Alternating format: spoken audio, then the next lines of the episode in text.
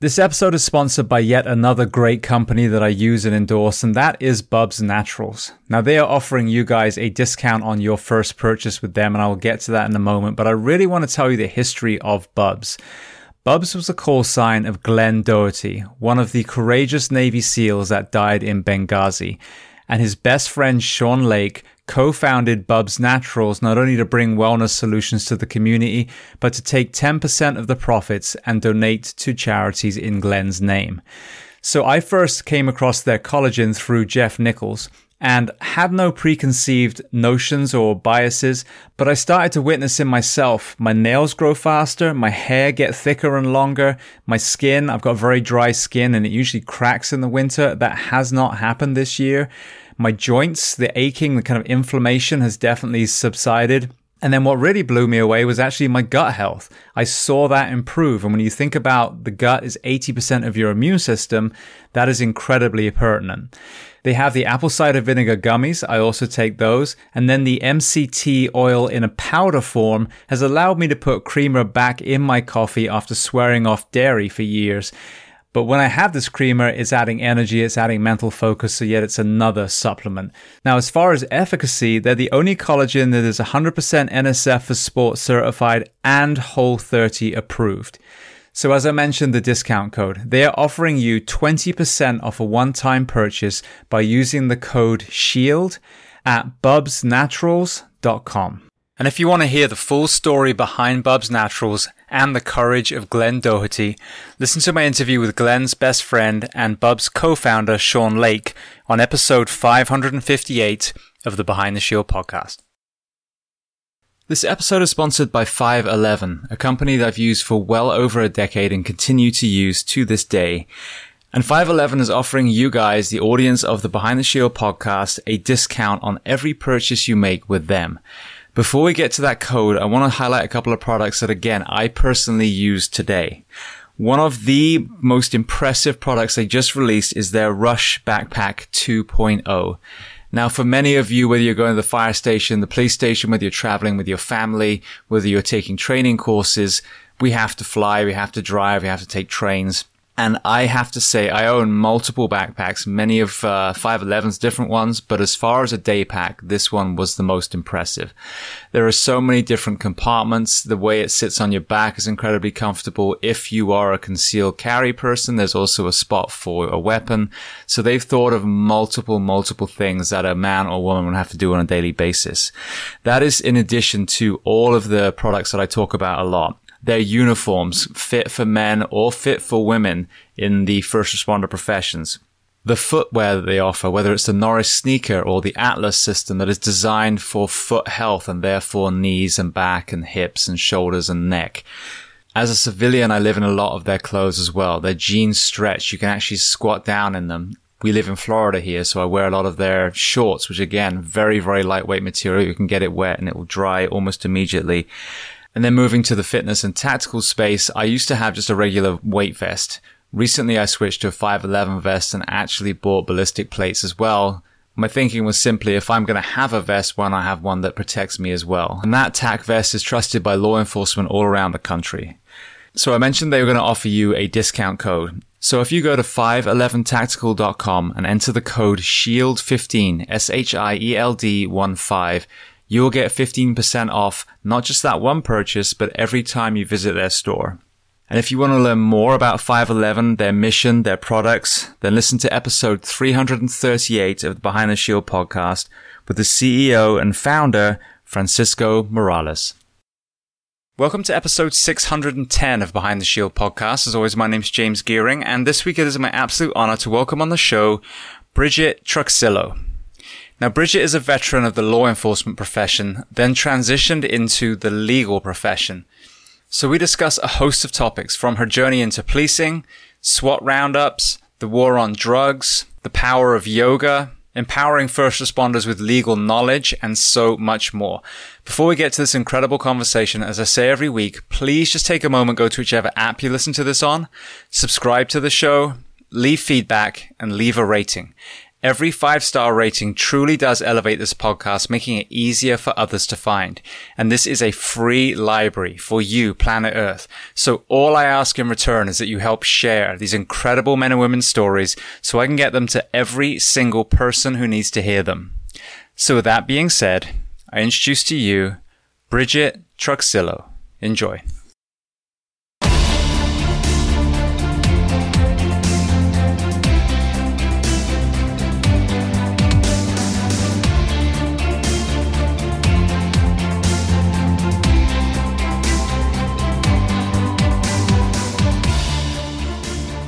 Bridget, I want to start by saying thank you so much for taking the time to come on the Behind the Shield podcast today. Thank you. I'm very excited to be here. I'm a, I'm a huge fan and a follower. Well, first question Where on planet Earth are we finding you? I am in Houston, Texas, currently looking out on a beautiful sunny sky. Today we're lucky it's 64 degrees, so winter time for Texas. Now I'm sitting here in Ocala in uh, Marion County, so you oh, were yeah. you were here for a while, weren't you, in this area? I was. I lived in Gainesville for 12 years, and I love Marion County is beautiful. Like if I lived there, I would want to own a horse because it's just so beautiful. Yeah. In fact, my former captain ended up being the sheriff there temporarily when the sheriff got booted out. Um, and if I had still been in Florida, and I was an attorney, but I had already become an attorney by the time he did that. But I, when I, I think I, I called him or something because we stay in, we keep in touch. And I, I remember talking to him at the time saying, man, if I still lived there, I would be knocking on your door saying, you need to hire me to come work for you because I just love that area. And I would, I loved working for him, which is, I think, a rarity in the first responder world to have a captain that you can say you loved working for. Beautiful. Well, I want to start at the very beginning of your timeline. So tell me where you were okay. born and then tell me a little bit about your family dynamic, what your parents did and how many siblings. Oh my. Okay. I was born in Monroe, Louisiana. Um, and that's North Louisiana. Uh, my parents are both from very small towns in North Louisiana. One's called Jonesboro Hodge, which has a paper mill. And if you've ever lived near a paper mill, you know they're very stinky. Um, and I hated it when I was growing up, although now when I go back, it's almost a nostalgic, like I almost take a deep breath when I am near it. Um, my mom's from this very t- small town called Arcadia. Um, when I was just like kindergarten, first grade in Jonesboro, and then my parents divorced. I don't remember when. When my mom started moving when she got remarried, and we went. So we moved in second grade to Missouri, third grade to Oklahoma, fourth grade to Arkansas. Um, all went to these cities within about two hours of each other. And then we stayed there, and I think seventh grade, we moved back to Louisiana. Um, and then I finished middle school, I mean, uh, yeah, junior high and high school. And then I hated high school. I think girls are absolutely vicious. And or at least that was my experience. And so then I left um, I decided I was either going to go to LSU or Louisiana Tech, where everybody I knew was going to school, and I didn't want that experience anymore. So I went to the University of Florida, go Gators, um, and didn't know anybody. And then turns out my dad is one of six. Um, and all of my dad's siblings had moved over over a long period of time had moved from louisiana to the same town in florida Winter Haven. Um, and so I thought I was going to be going to the University of Florida, not knowing anybody, and I looked me, I'm so tough. And then turns out I have like 82 cousins around the area, and they went to University of Florida. And and this is a strange, maybe funny story. So I had this really awful boyfriend in high school, and he was trying to make himself sound all smarter than me, and said that he had gone accepted to Florida. And I was like, well, if you can do it, I can do it. And so I applied to Florida as well. I got in, and then I had no idea the difference between FSU and the University of Florida. Thank goodness I applied to the right school, which is Florida, not FSU. Um, and he had applied to FSU, and I didn't know it, so he ended up not going there. But um, that's a, that's ultimately how I ended up applying to the University of Florida because I had this crappy boyfriend in high school who made me sound not as smart as him. And I was like, up yours, buddy. I could get into. So, and then my mom is one of two. So, I mean, I loved having the huge family with my dad. Uh, we're all very, very lucky. We have a very, very loving family. We all still get together in Florida every year. I have so many cousins, and all my cousins now have kids, and it's the best three days of my year. I mean, obviously, I have kids too, so I have a lot of good days. But it's I look forward to it all year long because it's like 60 something people when we all get together. And I'm very lucky I haven't lost any aunts or uncles yet. My dad still has all of his siblings, and you know, that's not going to last too much longer. So it's precious time. So I'm very lucky. I grew up, even though I had divorced parents, with very, very loving parents and a lot of loving family members. So it was pretty good. Beautiful. Well, when I heard you in it was the uh, off duty podcasting, it was called. Again, you I noticed immediately you kind of um, your, your heckles went up when you reflected on high school for a brief moment. So mm-hmm. a lot of us in uniform, I've discovered through this podcast, have elements of childhood trauma. And I think subconsciously it drives us towards the kind of protector role for a multitude of reasons. So you talk about a loving family. Were there elements of the childhood, you know, and if you want to expand even on why high school was bad, that you would think were contributing factors to, you know, trauma later on?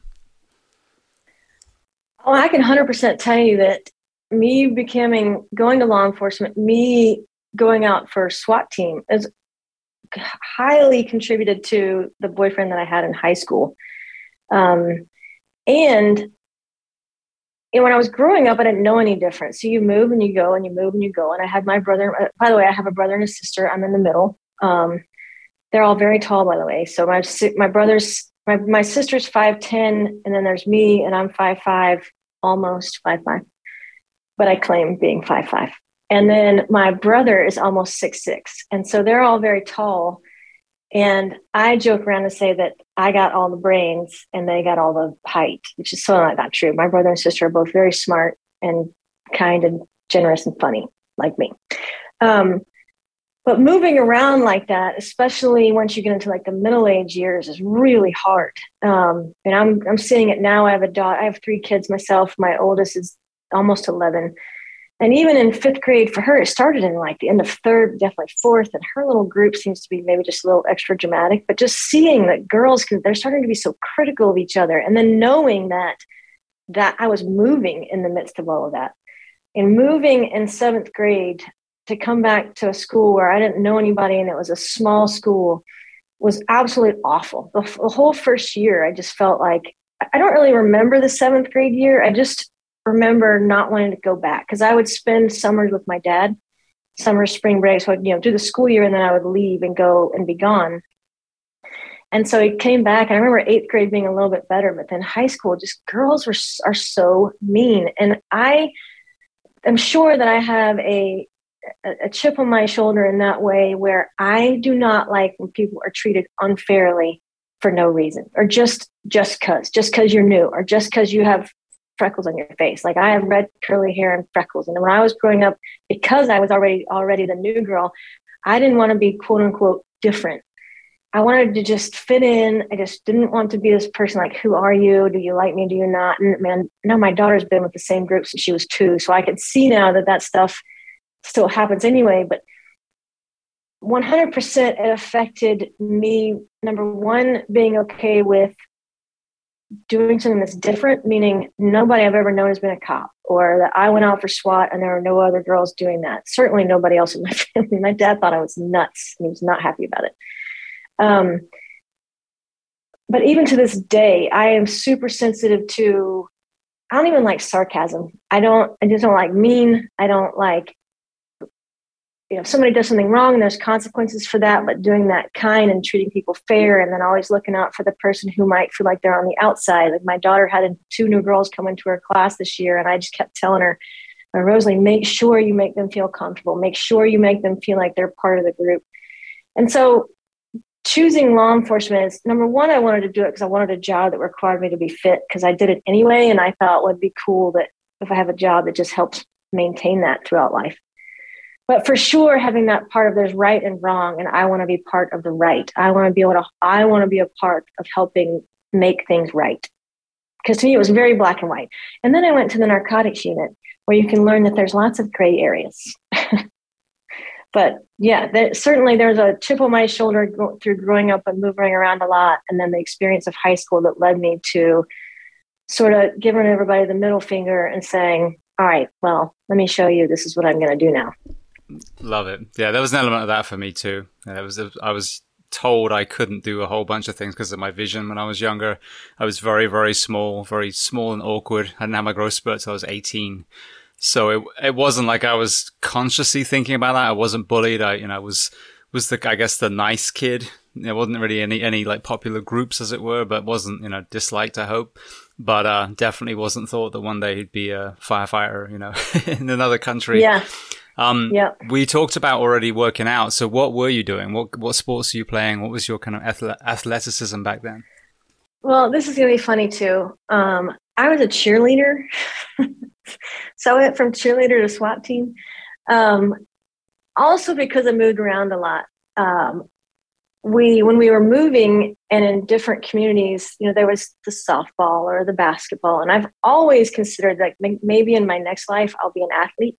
That was one of the things I loved about SWAT team the most was all the training we got to do, and also, and I've, I've said this in other podcasts, but that we we competed in SWAT Roundup International in Orlando, every year, and they still that team still Alachua County Sheriff's Office SWAT team still does, and in fact they've won it more than once. Um, I, those were some of my best days, like getting to just train for a living.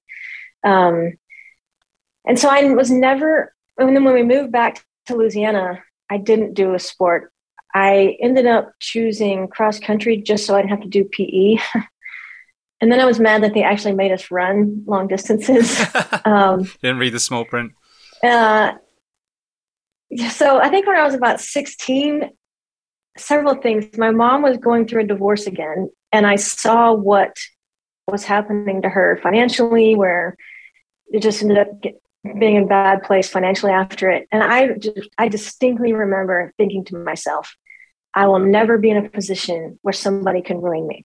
And so that became a big driving force to me. Like, I, and, and, I took it too far for a while. Like, I can do this on my own. I don't need you. I don't need anybody to help me.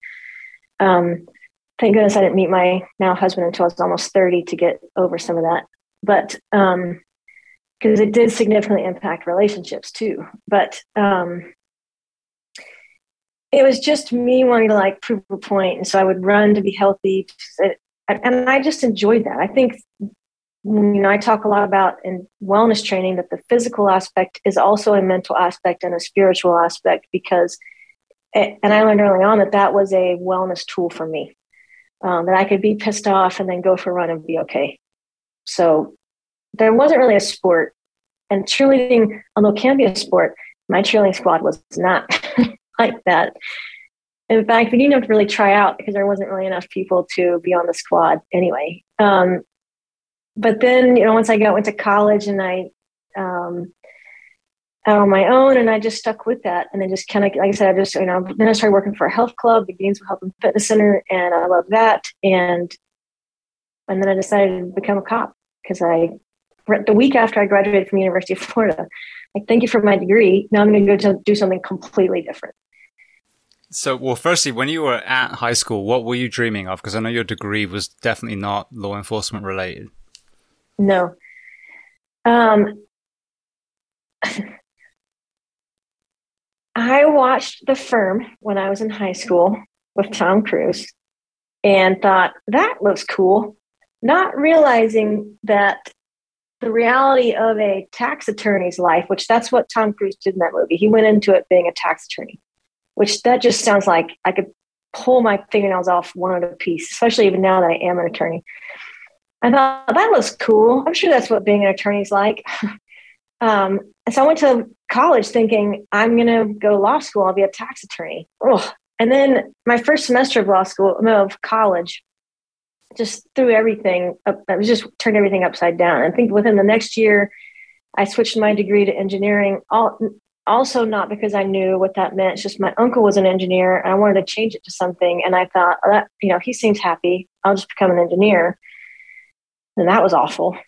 Um, I stuck with that for four years, but it literally did not. The idea of law enforcement did not happen for me until my last year of school, of college, I realized, oh crap, I got to do something after this. And I was working at the time because I'd made, I, I withdrew from college my fourth year. So my fourth year of engineering, and I withdrew from school and went to New Zealand by myself. And I thought my dad would never speak to me again, but it was awesome. And um, but for my dad being super upset with me, I would it was totally worth it. Um, as if you can't tell, I'm really close with my dad. Um, and I came back from that trip and I was having to work for myself. To, my dad withdrew all support after that, took my car back, didn't give me any money for anything. And I was working full time at O2B Kids in Gainesville, Florida, and going to school. And then I realized, oh, this school thing's going to come to an end. And I joke around and say that I watched G.I. Jane and I thought it was cool and decided I would join the Navy SEALs. I'm just kidding because I don't want to offend the Navy SEALs at all. Um, but that just got me thinking and like law enforcement and the boyfriend that I had at the time was very encouraging in so many ways. And he'd say, Oh, you know, law, law enforcement, great. Let's talk about it. You know, what, what kind of law enforcement? You know, I want to be, you know, I want to own a trash truck service. Great. Let's talk about it. You know, what kind of trash truck service? He would just, we, he would talk about anything and, um, helped encourage that and then ultimately I decided, yeah, I want, I want to do FBI or DEA, something like that, the federal level. And then to get there, I became a local cop because they told me I was just too young at the time. I talked to somebody at the FBI and they said, yeah, you might be qualified, but you're just too young. So go work for a while and try again in about four years. So I became a local cop to try and get there. So. Brilliant. And then because, because I was a local cop, I decided I wasn't, I didn't want to do any of it. Well, firstly, the way that you chose degrees reminds me of the god awful political system that we have at the moment. If you just put your face oh, and yeah. your name in enough places in a neighborhood, people will just go, "Well, mm-hmm. I'll just check them. I recognize that," which is the worst way. I recognize that name, so I'm going to check the box. Yeah, yeah, horrible way for education or the health of your country. Secondly, one of my favorite places on planet Earth is New Zealand. I went there. I went around the world, and, and we were there for think it was three weeks. We went all the way from the, the north end of North Island down to the south end of yeah. South Island in Queensland. Did the same. So, yep. so tell me what what took you to that country, and tell me about your experience there. Again, my boyfriend at the time, he and his best friend, who they ended up starting O2B Kids together. So if you, if you, by the way, if you live, if you're listening to this and you live anywhere in Florida, especially if you have any kids, you should check out O2B Kids. They're, they have multiple facilities now. It started in Gainesville. They're in Gainesville, Jacksonville, Orlando so unfortunately, I don't think they have one in Ocala yet, but they are. They've significantly expanded over the years. Um, it goes from daycare through children's activity center. It's amazing. Um, and he and Andy, so Danny Stevens and Andy Sherrard started O2B Kids. They traveled around the world for a year, and so, so they had been to New Zealand. And when I felt like I was said I was in my fourth year of engineering, and I was just absolutely miserable. And several times in my life I've thought if this is what I'm supposed to like there has to be a meaning to this. Like when I when I was in college I thought this can't be what I'm supposed to do. There has to be some like if this is what I'm going to do for the rest of my life, it has to mean something. At least it has to mean something to me or it has to mean something in the world. Same thing happened to me once I got into the law firm world. My two, three, four, five years in being an attorney, I thought, and then I started having kids, and like, well, if this is what I'm doing instead of staying home with my kids, then it has to mean either I have to it has to mean something to me or it has to mean something in the world. And so I was in engineering and hated it and decided that I would go to New Zealand. And so I withdrew from school. I was working at O2B Kids, and I was, and then I also started loading trucks for UPS in the morning so that I could make more money. And then took the the train from Jacksonville when I had to stop in Houston because my mom also freaked out because she was living in Houston even then. Stayed with my mom for like a week. I was like, I love you, mom, but I'm still going. And so then I flew from Houston to LA and then LA to the Cook Islands in the South Pacific. Uh, stayed in Rarotonga, the Cook Islands, which is one of the best weeks of my life. And then from Cook Islands to New Zealand, and I was in New Zealand, same as you, for about a month. I, I rode on the Kiwi Experience, which is a bus where you can just hop on and off, and went from Auckland, north, north part of North Island all the way down like you to Christchurch and Queenstown. I didn't stay in Queenstown, but I think a day or two. And the hostel I stayed in was gross. But then went all the way back up, and then took a train from Los Angeles all the way across the United States back to Jacksonville on Amtrak. And if you want to really see a slice of America, you should ride an Amtrak for three days. Uh, that was an interesting experience. Um, I absolutely loved everything about New Zealand. I mean, it's beautiful, it's safe, um, it's very different. I mean, I don't know if they have a desert, so it's different in the same way that the US is different when you travel all the way across. Unfortunately, not enough people in the US travel enough through the United, United States to see it and see how vast it is. But, I, but you know, the North Island where it's beachy and palmy and great to the South Island where there's, I did a glacier walk. Um, Fox Glacier. I mean, it was just, it, yeah, it was just amazing. I still have a scar on the back of my leg on my Achilles tendon where the, the ice boots that I was wearing, when I say it was a blister, like it, I could see my Achilles tendon. It hurt so bad after, but it was worth it. And it's a cool scar. Did you do the underground tubing you're at like a river under underground, and all you can see is like glowworms. It's incredible. No, but uh, well, maybe there's somewhere where we went on a cave walk where we saw glowing things. and I'll have to pull my journal back up to remember where that was, but I feel like that was on the north part of the South Island. I can't remember, but I but I did the um, I mean bungee jumping off some pipeline. I can't remember what it's called. I did like whitewater rafting, but on a boogie board. I can't remember. I mean, that was just, it was amazing.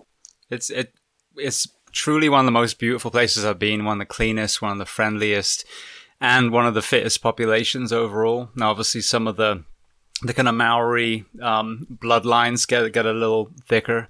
Um, but that's why I was very surprised and disappointed to see right at the tail end of this to them kind of jump on the bandwagon of what we had here with some of the kind of philosophies on the mandates and things. Because if there's a, a, healthy nation that gets preventative care and, and, you know, the outdoor living, I mean, it's New Zealand. So mm-hmm. that really, really shocked totally me. Agree. And it made me sad. It I really was, did. Yeah, I was really disappointed and sad about that when I heard it.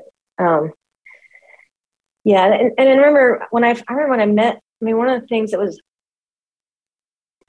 would say transformational. I don't really know if that's the right word, but meeting um, uh, a very handsome fella in Auckland that was Maori, Maori. Ma- I can't say it right.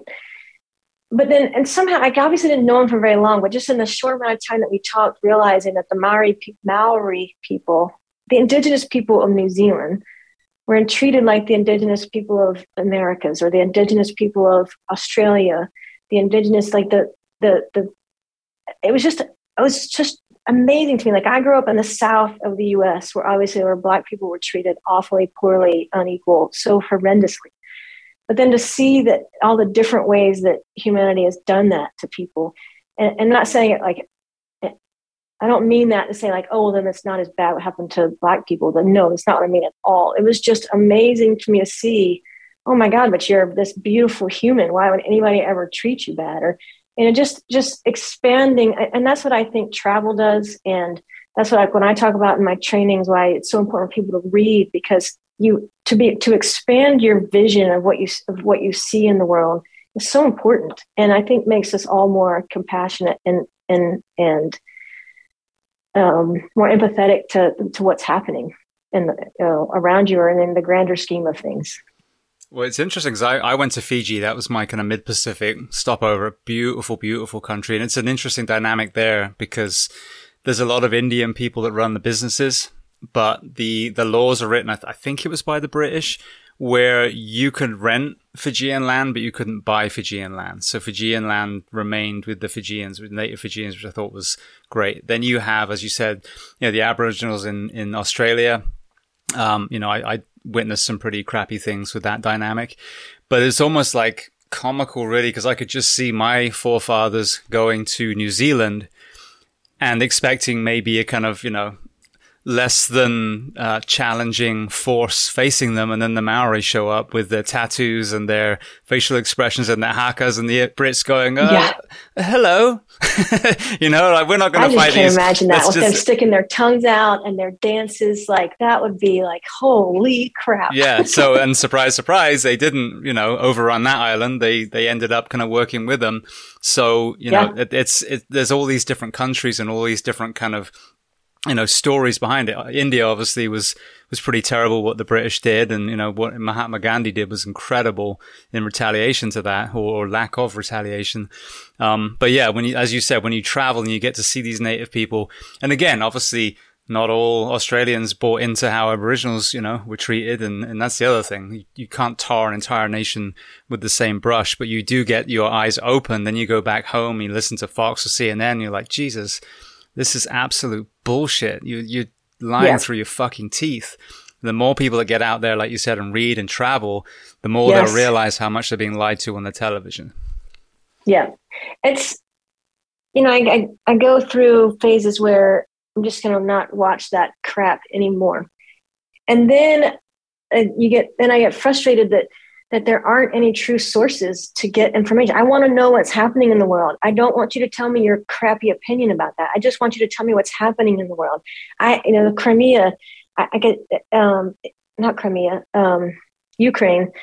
It's well, in Crimea because they also took Russia also took Crimea. Like, I just think there's like a like there's a whole story. What is the whole story of that? Because if you watch CNN or NBC or Fox or anywhere else, there's a there's a political slant to that. I don't want to know about the political slant. I just want you to explain to me how on earth did we get to the point where another country can take over another country and kill the people who live there? That is insane and it's not right. And and so I then I just don't watch it or like for, literally like during hurricane season and and you live in Florida, so you know, like I just get to the point where I just pay just enough attention to the news to know if there's a hurricane coming that I need to prepare for. Um, because I want to know what's happening in the world. I want to to pray for people that need to be prayed for and and talk to my kids about you know, the right and the wrong. But God, I turn the, the news on is just you can't get away from it and it's frustrating. But I don't think that means you shouldn't do anything. I just think it means do the work for yourself and like I say, like read, read books, read history, read things that that educate you and might get, help you get a better understanding of it, and then just put the news in its place. Yeah, I agree completely. I think the BBC has always been pretty pretty good. I've, I've always you know, liked them, and I've, I think there was some slight leanings with the Brexit, and I think they jumped on the bandwagon with the COVID a little bit more than they should have. But overall, I mean, as I was younger, especially before all this sensationalism, it was a great place. And we even had a kids version, John Craven's News Round, that would you know get us young English kids or British kids, excuse me, rallied up to, to do fundraisers and we'd learn about the famines in Africa and, you know, real human stories. And I think that's what's missing of this Ukraine Russia thing is you telling me that the average Russian person was like, I'm just going to up sticks and go invade another country. No. Yeah. So what is it that they're being told? You know, because I, I, one of my guests, Jason, was telling me that uh, some of the Russians thought it was a training exercise. Didn't realize they're actually participating in an actual invasion. You know what I mean? So there's these yeah. tyrants are sending their children to go do their bidding, you know, and if enough of them were educated and realized what was going on, I'm sure as we saw the protests in, in Russia, they would be like, no, we're not going into Ukraine. Why would we do that? I'm, we're perfectly happy here. We've got more than enough space in Russia, for Christ's sake, one of the biggest land masses on the planet. So that's the human story. But what they're doing here in the US is they're making us think all Russians are the devil. And I think that's so irresponsible. I think so too. I think so too. My daughter was saying it the other day, and she was saying something about Russians, and I said, "Well, Rosalie, like my grandfather hated Japanese, you know, and he so any, anybody who lived during that time, and, and obviously we know how bad that was with the rush, the Japanese internment camps. But um, I said if I would have, if my mom would have come home and said she was going to date the Japanese guy, my grandfather would have kicked him out and probably would have never spoken to her again. And Rosalie, my daughter, was like, "You're what? What? Like yes." And so these things, you know, Germany, like same thing with Germany. I mean, I think it took years and years for people to not have an opinion of just Germans. Um, and I, I, think the same thing. My daughter's saying, "Oh well, oh, yeah, I don't. Good thing we don't know any Russian people." I'm like, "Well, that's not fair because there's you know exactly what you're saying like we don't know what they're being told we don't know like i don't think it's right i certainly wish they'd stop it's just heartbreaking um and i still every day just think how can this be happening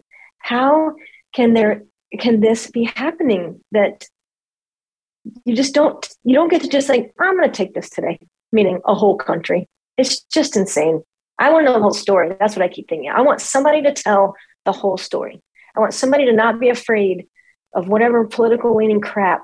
And I want somebody to just tell the whole story so that everybody can say, oh, because maybe it does involve other countries and that's what they don't want you to know about. I don't know. I don't consider myself a conspiracy theorist, but I really believe there's just something about this that doesn't smell right. And they're not telling us the whole story. And I think what that means is probably the U.S. has a hand in that. Maybe it's from something that we set. I don't know. It could be something that we set into action in motion years ago. I don't know. I'm not saying. I'm not implying that. And yet, there's just some part of it. We just there's somebody's not. We're not being told the whole story. And yet, my heart breaks for that whole country. Well, exactly, because it's the men, women, and children that are paying the price on both sides you know and of course there are some people in that invading army that actually know exactly what they're doing and they're horrible people. But i think amongst them are you know innocents that are being caught up in in this whole thing and it's horrendous. Yeah. Well i love these tangents but taking you back yeah. onto the career path. So you graduated with degree in horticulture. Have i got that right? I did. Yeah. Yep. Um, environmental um, horticulture. Beautiful. So talk to me about you you had the cheerleading you started running you have this really expensive piece of paper in your hand. So, what was the journey like into law enforcement for you? Um, you know, like I heard and like I've listened to other podcasts and talked. Like I, um, I follow Zeke Arkham, and he was interviewing some guys one time, like NYPD, that had come up before him, and they were talking about what their experience was like at NY going through the NYPD Police Academy. Um, mine was not a bad experience, and I I feel like it was just a very smooth transition because I knew somebody that was working at the sheriff's office. And he's like, Well, if you're thinking about law enforcement, you should go do some ride alongs. Like, okay, that's a good idea. So I went and did two ride alongs. And and then I went back and it didn't turn me away from it. Um, although it was eye opening. I remember my first domestic call I ever, ever saw was on a ride along. And the first time I ever saw the lady had is a black couple and the lady had scratched the guy's face so deep that he has these he had these white marks on his face. And at first i thought why does he have all those white marks? Thinking it's like chalk or something. And then i realized no it's because she scratched him so deep that it took off the, the dark layer of his skin and he got down to like the subcutaneous layer. And so and then i realized that it was her fault not his which you know you'd be like that was eye-opening. You just think it's always the women that get beat up. No it's not. And you know anybody in law enforcement or first responder world knows you go to a bunch of them where it's the it's both but um or sometimes just the female. So went back and my captain that i referred to earlier that I, I still keep in touch with he was in charge of human research like the hr side for when i interviewed. And i don't even remember an interview to be honest with you. Um, I had I talked with him. I did the ride-alongs. I came back and talked to him, and then he was at the time really pushing to get more deputies in that had been to college because he wanted people that you know while while there are a lot of downsides to the way the system works within the university system. One of the things that I think that that going to college does do for you is exposes you to a lot of different subjects, and I, just like well, when I say in my wellness training program, the mental training, like you should keep reading. You should always keep trying to work and, and exercise your brain and expose yourself to different ideas, concepts, theories, subjects. Um, I remember when I read the Malcolm X book when I was traveling to New Zealand, I was just amazed by it. Um, you know, like my life was nothing like Malcolm X's, and we have no, we have nothing in common other than that we're humans and our physiological selves work similar. But um, it's things like that. And so he was trying to do that to add more people who had some education to, you know, improve, um, just make some improvements at the sheriff's office. And I got, I lucked out because I was one of those first candidates, and he even paid me while I was in the police academy. Now it was not very much. Um, I got paid less in the police academy than I did when I got started at the sheriff's office, and when I started at the sheriff's office, my salary was twenty seven thousand five hundred dollars. Um, and I thought I had made it. um, so, and then the police academy, I just loved it. I loved the physical aspect of it. I loved the training of it. I had never fired a handgun before, so I was good. I was a really good student with that. Um, I just loved it. I loved learning about the the legal side of it and like and understanding the the rigors within law enforcement has to work from the constitutional aspect of things. I ended up getting uh, the highest fitness award at the police academy, which was kind of surprising to me because we had some like former military people in there. Um, and so then went went straight into the sheriff's office. So that whole experience, like the transition of it, just always felt smooth. It just always felt like, okay, now this, okay, now this, okay, now this, until I got onto the SWAT team. It was very smooth. Well, just staying on, on the kind of entry in for a moment, as you said, you're five five. You know, one of the challenging elements of being smaller, whether it's fire, police, whatever, and I was I was smaller stature going into the fire service, um, is the strength. So obviously you're not gaining that from running. So what did you add to your training that allowed you to to be as strong as you were, not only to win the fitness award but make entry to the SWAT team as well? Yeah, I'm sure I did some strength training before I worked at the Gainesville Health and Fitness Center. But when I worked, worked at the Gainesville Health and Fitness Center, they really, at the time, everybody, every employee could only teach one set to failure. Um, Arthur Smith, he's the guy that invented the Nautilus machines. He was really big into the one set to failure workouts. And I, my personality is just like, okay, you're going to tell me I'm going to do that. I'm, I'm going to do that. I have no problem with that. And I just, and again, like when I went to the police academy, I had never fired a handgun. So I did it exactly what they told me to do it, which meant I had the right grip, the right stance. And so I did well in firearms. I didn't have any bad habits to break, is what my firearms instructor told me. And so similar when I went to the Gainesville Health and Fitness is that they they gave me this workout plan. I probably never really followed a strength training plan before, and I did it, and it was good. And and then I started. Let's see. Also, well, so I just did this the strength training there, and then somewhere around that time, I can't remember if I started this before or after I was at the sheriff's office. But then I, at some point, I got into sprint triathlons. So I've just always really liked exercise. I mean, once I started doing it, I just love it just kept going. I'm, I'm not an ultra marathoner. I'm not that. A, if anything, I'm more of a sprint runner than a. I've done marathons and I don't like them, but I'm more of a like sprint triathlon, um, not a full triathlon. Um, and so it just kind of kept evolving, but definitely working at Gainesville Health and Fitness Center. And of course, that's where I met the, the, the guy who ended up being my boyfriend, but his name's Danny Stevens. Um, the most amazing manager I've ever worked for. In fact, I've told him that he ruined me for almost any other job ever because he was such a good manager and motivating people and teaching people to be their own leaders. And and that's not what most supervisors are like. Um, certainly not at the sheriff's office. Um, and so the fitness side just it just kind of kept evolving. I enjoyed the running, so um, I wouldn't do like I said, I'd do like five Ks, and then I started doing the strength training, and then you I think I got a trainer for the first time, and really started enjoying upping my level on the training, and then all that mattered ultimately, um,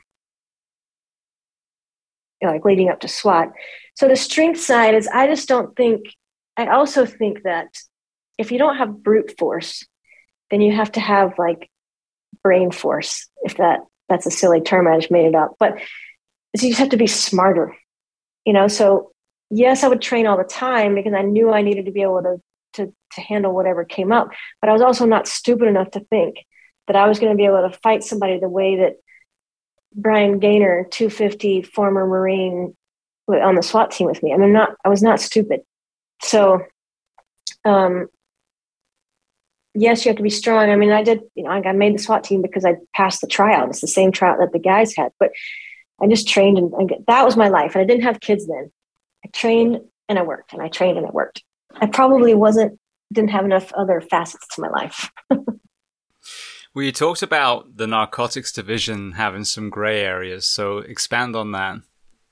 Well, and I said that I don't mean that as, as though we were breaking the laws because when I was on the narcotics unit, that um, that TV show with Michael Chiklis was out. Uh, the, the Shield. The Shield. God, yes. Anyway, they just broke laws all the time. I we didn't. I know for sure that everybody I worked with did not. Um, you know, chain of evidence, all that's very important, especially when you're confiscating narcotics. What I mean is that if you break a law, you go to jail. If you break another law, you go to jail. Well, when you get caught with narcotics, and I want to find out who you bought that from, then I say, then you got to flip and you got to go buy. And then instead of you getting jail time, which is the way the statute reads, then maybe you'll get probation or something. so it becomes instead of me, I went into it thinking, if you break a law, you know, no ifs, ands, or buts, you go to jail. Period. End of story. Done. Well, no, that's not. You got to get, you know, like you want to get drugs off the streets. So you got to figure out where they're coming from and who's sending them, and you want to keep going up the chain. And so that's where it becomes gray or you have a snitch that's working with you that you don't think that they're using drugs and then you find find them on the street the next week high and like on crack and people who have been using crack for a long time have a very distinctive smell um, it's not a good one um, and you think well, i should arrest you because you probably have some crack on you but i'm not going to so i just need you to go take me to whoever you got you know who's giving where'd this vendor come from who's selling you your crack and like we had a lot of snitches. You're not supposed to call them that. You're supposed to call them confidential informants. Um, but my snitches would. That's what they would get rid of their dealers so they could stop using, and because you know drug addiction is a very difficult thing to deal with. Um, so that's what I mean by gray area is you learn that it's not always it's just not always you know A then B X and Y sometimes it's Y back to A. exactly. Well, and that's the thing. So, so I always ask this question, and again, I will preface it with, but this is my observation, opinion, being a firefighter paramedic for 14 years and seeing behind the curtain. And um, when you think of the war on drugs, and you look at countries like Portugal and Switzerland that have had incredible success by taking addicts, not smugglers, not dope sellers, but addicts, and taking them out the criminal system and put them in the hands of the medical system. I see the incredible success they have with the addiction element themselves, and these rates go down incredibly. The supply and demand element, if you cut the head off the snake and no one's looking for illicit drugs anymore, now that it, that impacts all the other elements of the legal system.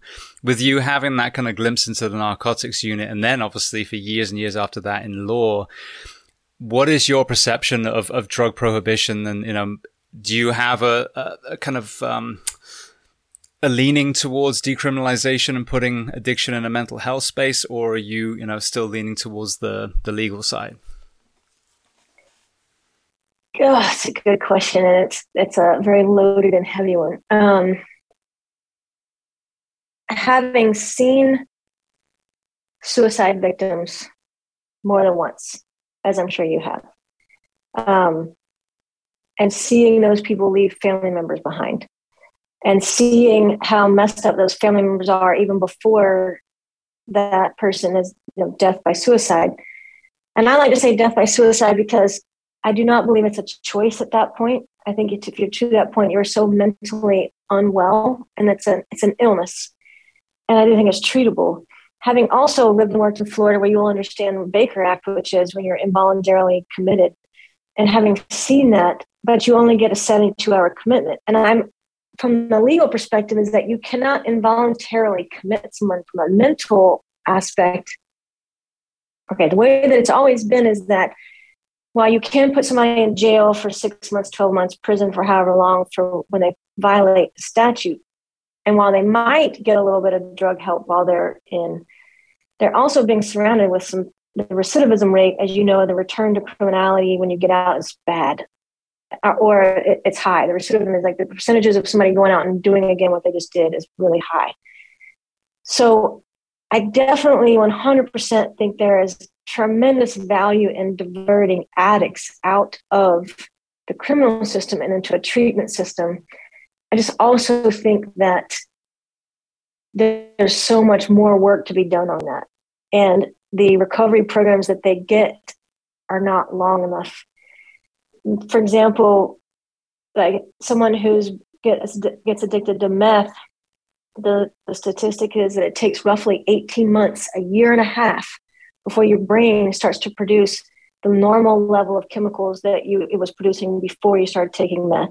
So you take meth or cocaine, and it's similar. I mean, meth is a little bit worse, um, but that you get the happy chemicals, and you get this amazing dump of happy chemicals, and your body becomes addicted to that because it can no longer, it can't go, get back to its normal equilibrium state, and it can, but it takes a very long um, program to, to support you during that.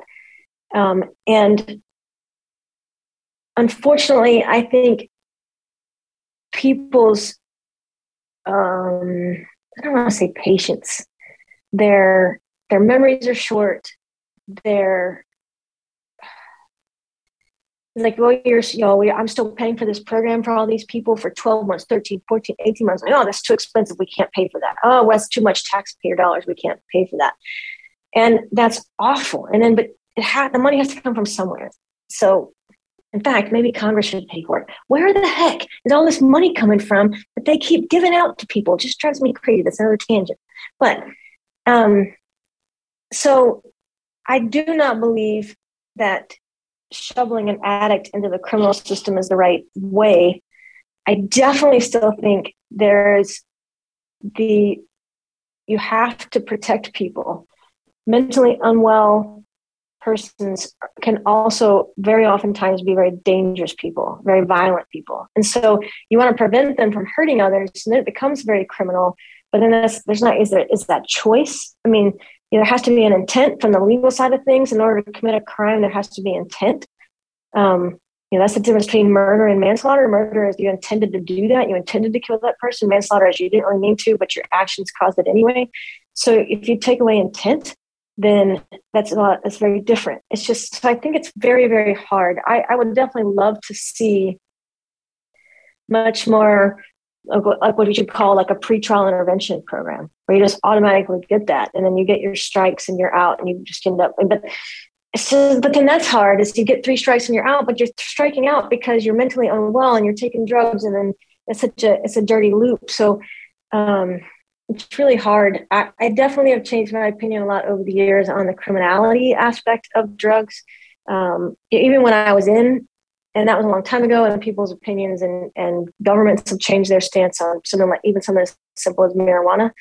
Um, and back in the day, they'd say, you know, I'd arrest people for weed, and they'd say, oh, you shouldn't be arresting me for that. I'm like, look, should or should not, my job is to enforce the law. I don't make them. Right now, the law says this is illegal, so I'm arresting you for it. And so, um, I, I do think that I, that has changed. I, I mean, I, but I like I don't think meth should be legal. I don't think crack should be legal, only because having seen what like how awful it is to people that take it. So saying it's illegal and you can't do it, or or my husband believes like my husband like he's super libertarian. He's like, don't no laws. If somebody wants to do it, it's their decision. Um, I don't know, but there has to be some kind of deterrent to taking those things right now that's criminalizing it. I don't know that that's the perfect answer, but certainly if that helps some people not do it, then that's great. I don't know. It's complicated, as you know. Yeah. Well, I mean, the thing is, and I, I apologize to people listening because I hit this topic all the time, but there's a reason because we see the catastrophic domino effect as first responders. But one misunderstanding is legalization doesn't mean you have it at Publix. You know what I mean? You just, you're not right. arresting that person for a personal use of meth anymore. And you're filtering them into well funded programs because you take the war on drugs that, you know, funded you in a SWAT, you know, Bearcat and me as a medic behind you, you know, which I did multiple times. I even followed uh, the, the motorcade for Biden when he was vice president coming through Orlando. Ironic. But anyway, um, I digress. Yeah. Um, but uh, you know, so you take that money that's already being used to pay for this, and you move it over to proactive elements. But I think you're right with that short, short kind of memory. I mean, look at 9/11. Our poor FDNY, you know, NYPD, they're dying from 9/11 cancers, and they're having to fight even for benefits of these terminally ill men and women. Like, you know, really, that was 20 years ago. You've already forgotten. Oh, it's that part that is that blows my mind. It's infuriating every time I hear it. It's it's shocking, and and considering like I practiced in asbestos litigation for 13 years, so I know what being exposed to asbestos does to people because those have been my clients for years. And the, the World Trade Center, by the way, halfway up, they were using asbestos, and then the laws changed, and OSHA, I mean, uh, OSHA told them they couldn't use it anymore. So then the top half of of or one of the towers had a lot of asbestos, the other was didn't, or, or something like that. Um, but so when those towers came down, those big white plumes, everybody around. I mean, and once you can see the dust, it's too late because the asbestos fiber is so small. Um, I, I, could also go off a tangent on masks, but I won't do that right now. Um, because masks don't protect you from an asbestos fiber, and asbestos fiber is larger than the COVID virus. So that's different. That's allegedly. a different topic for another day. yeah, right. allegedly. Yeah. Although I deposed lots of epidemiologists who have talked about the fact that a mask does not protect you from asbestos fibers, but again, I digress. Yeah, and this is why the the core of my whole discussion on that the last two years is just make people as, as healthy as possible. And oh, I totally that, agree. And that hasn't I know, been... I know some people just don't like Joe Rogan. I love Joe Rogan. I love that he just says what he he he he. he I like Joe Rogan because he will look at all sides of something. Joe Rogan is actually he would have voted for Bernie Sanders if he would have run, you know, been on the ticket for that president. was a great so conversation when he had him on his show. Yeah, and so he was, but definitely not a conservative. He's never he'll take. He's said it many times. He's never once in his life voted for a Republican. And so when people went crazy against him, that that just blew my mind. But I was listening to, I was or trying to finish an um, interview he had with Dave Chappelle the other day, and during that interview, he mentioned how he has interviewed a psychiatrist. Um, I can't remember his name, and it, anyway, it's been on his show some somewhere in the last however many years he's done this. Where this guy actually studies drugs, takes all of them. He's taken heroin, he's taken meth, he's taken coke, and he'll take them, but he doesn't abuse them. And so when you say, if people wants to say like, oh, you just have recreational use of meth, like, okay, is there a prescription for? I mean, I mean, again, you get here's your three crack rocks. I don't know if that will ever be a thing, but and that's what this guy is saying is all of these drugs are okay if you're not if you're not taking it too far and is criminalizing it just make it making it to where people always want to go on a binger i don't know um, i've never taken a drug in my life well i, drink alcohol that's a drug um, i've never smoked i just not that's lie i tried a, smoke, a cigarette one time in high school and it was so disgusting i never did it again but it's interesting that I've been on the narcotics unit because I I've never even smoked marijuana. So first time I went out to buy crack in my pink T-shirt that said "Life is good," and I was like, "Excuse me, sir, could you please sell me a crack rock?" um, but I do think there's something to be said. Well, first of all, like uh, decriminalizing marijuana in the places where they've done that. You know, the world has not gone crazy and the government can tax it just like they do cigarettes. I mean, cig- nicotine's a drug. That's very addictive. That kills people. So millions, tax it. Millions and I don't millions. know. I think there's something. I would not be upset if I. I don't think you should start giving it out for free or anything. I'm not saying that, but I don't think the government should be mailing out crack pipes to people or anything. But you know, don't facilitate the bingers. Don't make it easier. No, and I don't think that's the thing. I don't think they're trying to do that. I think you know what we, it would be like saying, "Oh, well, don't don't have you know OxyContin on in in Publix on the non-prescription shelves." You know, yes, it, it, you wouldn't be prescribing meth or anything, but there are certain people, a very small amount of people that cannot kick addiction, and that's the ones that everyone focuses on. Like, see, this program doesn't work. Where the other ninety percent have got better, so they go to these safe, you know, um, what they call safe that's injection sites or whatever. Yeah. I mean, that's what methadone is. Exactly. So, but the goal is you, you address the mental health side. I agree completely. Johan Hari was on here. He was on Joe's show as well, but he talks about Rat Park and very, very briefly overview. They, they had these rats in, in a cage and they had, um, water with cocaine, I think it was, and water without. And these, these rats kept going to the cocaine one. Oh, okay. Cocaine's addictive. Well, then someone had the bright idea of creating an awesome cage for these rats that was full of super fun stuff that they could do. In that cage, the rats only had the water. They didn't take the cocaine anymore. So it was a it wow. was a happiness thing. It wasn't an addiction thing. When you look at the psychology, I mean the pharmacology, I mean a lot of these don't actually have the hook that we're told they do.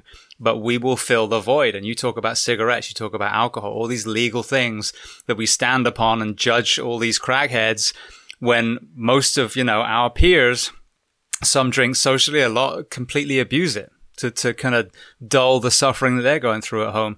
So we have this complete hypocrisy where our, you know, our professions are riddled with alcoholism and, you know, I know many firefighters I've lost from, from opiate overdose as well. Mm-hmm, but then mm-hmm, we'll yeah. have a completely different set of ethics for other people rather than just realizing if we fix mental health, we will fix alcoholism, we'll fix probably even tobacco, you know, abuse, all these things.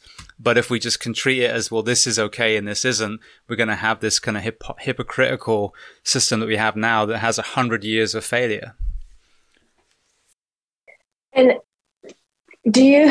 I feel like the fact that the the change in stance on marijuana that's happened even just the last 20 years and, I think more states need to go. I mean, I live in Texas. It's not it's not legal in Texas. I, I think it should be. Who gives a duty shit about marijuana anymore?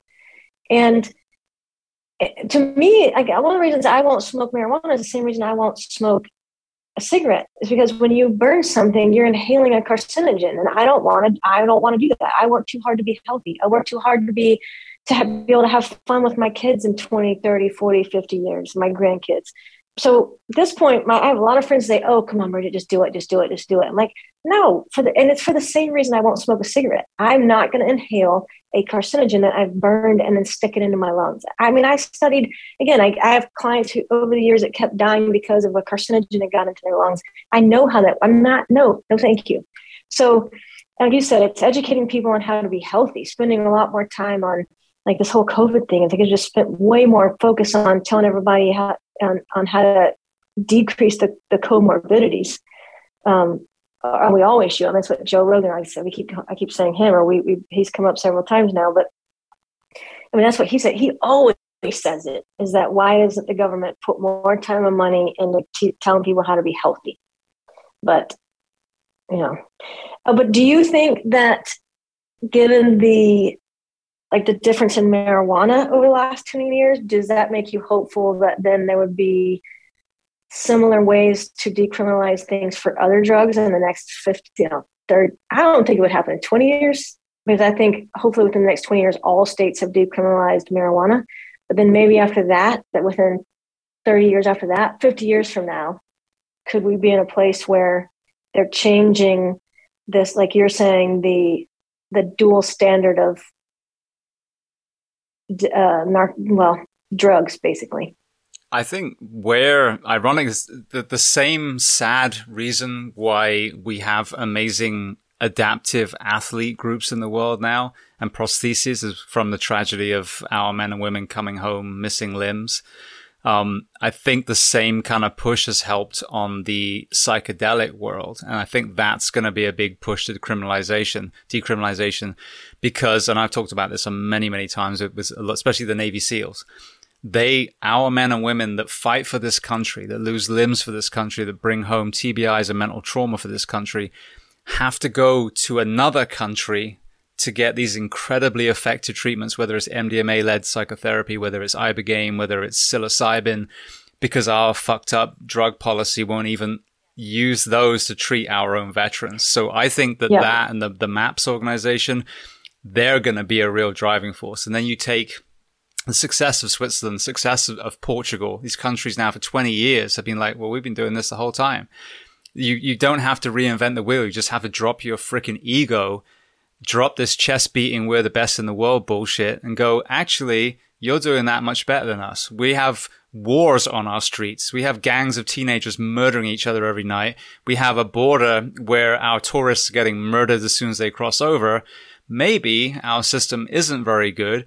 Portugal, Switzerland, can we borrow what you're doing? You know, so I think all those elements, because just marijuana isn't enough. Like you have to, we have to look at it as a mental health element. That means decriminalizing. I like the decriminalization.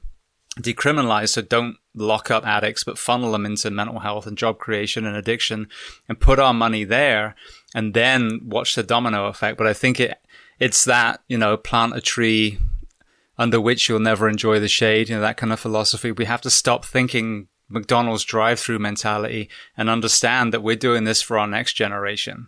Mm-hmm. I think uh, I think you're totally right on the psychedelics. By the way, um, that's just becoming much more of a conversation, and some studies, some you know, big name people talking about. You know, Tim Ferriss talks about it all the time. Um, you know, Joe Rogan talks about it. He has people on that talk about it. So I think it's names like that that matter. That that thankfully will swing that pendulum. And I don't like to say pendulum because pendulum always swings back the other way, but move the needle rather to move the needle more towards acceptance and change. Um, to me, the pendulum is things like public opinion on on law enforcement. You know, like it goes back and forth. It, it's been really bad, and it will come back. Hopefully, it doesn't take a freaking tragedy to bring it back. But you see, like that cop in New York that died, and they had that unbelievable funeral you know, I, that brings some public opinion the right the other way, and then you know, it's it's always going to go back the other way, unfortunately. And not not I am not saying that because you know so, something bad law enforcement is going to do something bad again. I I I choose to be positive, Polly, not Debbie Downer. Um, and I think there's lots of things along this mental health conversations. I think there's there's always something you can do to be better. Like like like you're saying about the United States, that we, there's always something we could be doing better. Get over yourself, take ego out of it, and just look at what should be. Like I don't like the word should either. Look at what the possibilities are, and I think that that comes all the ways down, all the way down to like the individual level. Is there's always possibility. Um, which is always what's so sad about somebody who, you know, death by suicide is that they obviously feel like there is no possibility. And that is just heartbreaking. Um, you know, the two deputies in St. Lucie County that committed suicide within a month of each other, leaving their baby. I mean, how bad is it when you leave, when you choose to leave your baby behind? I just, I just that one is really, really. I, can't stop thinking about that one. Not, I mean, not that any of them are any less important, um, but that one is really shocking. Well, I've I've talked about that on here you know, a few times for for the simple fact that as I've done you know, almost 600 episodes now, there have been some glaring common denominators in a lot of these conversations, and it's it's, it's in, incredibly powerful. And one thing that I was completely ignorant to when I started this, you know, five plus years ago, was, you know, you, you, you, hear people say, oh, suicide is cowardly and all that stuff. Well, as you hear these stories of people that had the pistol in their mouth, they, you know, some of them even pulled the trigger and the firing pin didn't go off. Some of them jumped off the bridge or did pull the trigger and they survived. It's just a, an amazing spectrum of these incredibly courageous men and women telling their stories. A resounding common denominator is a feeling of being a burden. One is obviously wanting the pain to end. The other one is being a burden. So that is something we always talk about. Oh, think about your kids. How could they do that? What about the baby? Well, imagine if your brain was so miswired by that point that your brain had convinced you that the baby was better off without you. Your husband, your wife is better. And that's what happens. And you add in, and I want to get to this next, childhood trauma. You've got the things that you and I see on the job. You've got um, organizational stress, that feeling of betrayal from your own agency, which I know is a personal thing for you these are compounding elements and add divorce and add, you know, financial stresses and it can create this perfect storm. And the big, big one that no one fucking talks about is sleep deprivation. We work our men and women in uniform into the ground and then we're amazing at burying them. We'll do these beautiful funerals with bagpipes and flags, but no one will step up and say, we need more people. These people are working too hard. The fact that you can take a cop or a firefighter who's already done 12 or 24 hour shifts and tell them, no, you can't go home you have to stay for another one is completely unacceptable.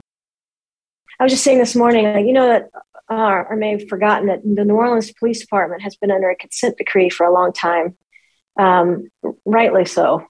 Um, I mean, I am law enforcement, so I'm always pro law enforcement. But the New Orleans Police Department needed some, needed to correct some things, and I'll say that as being an outsider. But um, I saw today that they granted a, to amend the consent decree to increase the number of overtime hours that officers were allowed to work to up to 32 a week.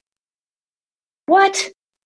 Like, I don't know that you need to change that, but what you should be saying as a department is hell no. My officers are going to F and sleep.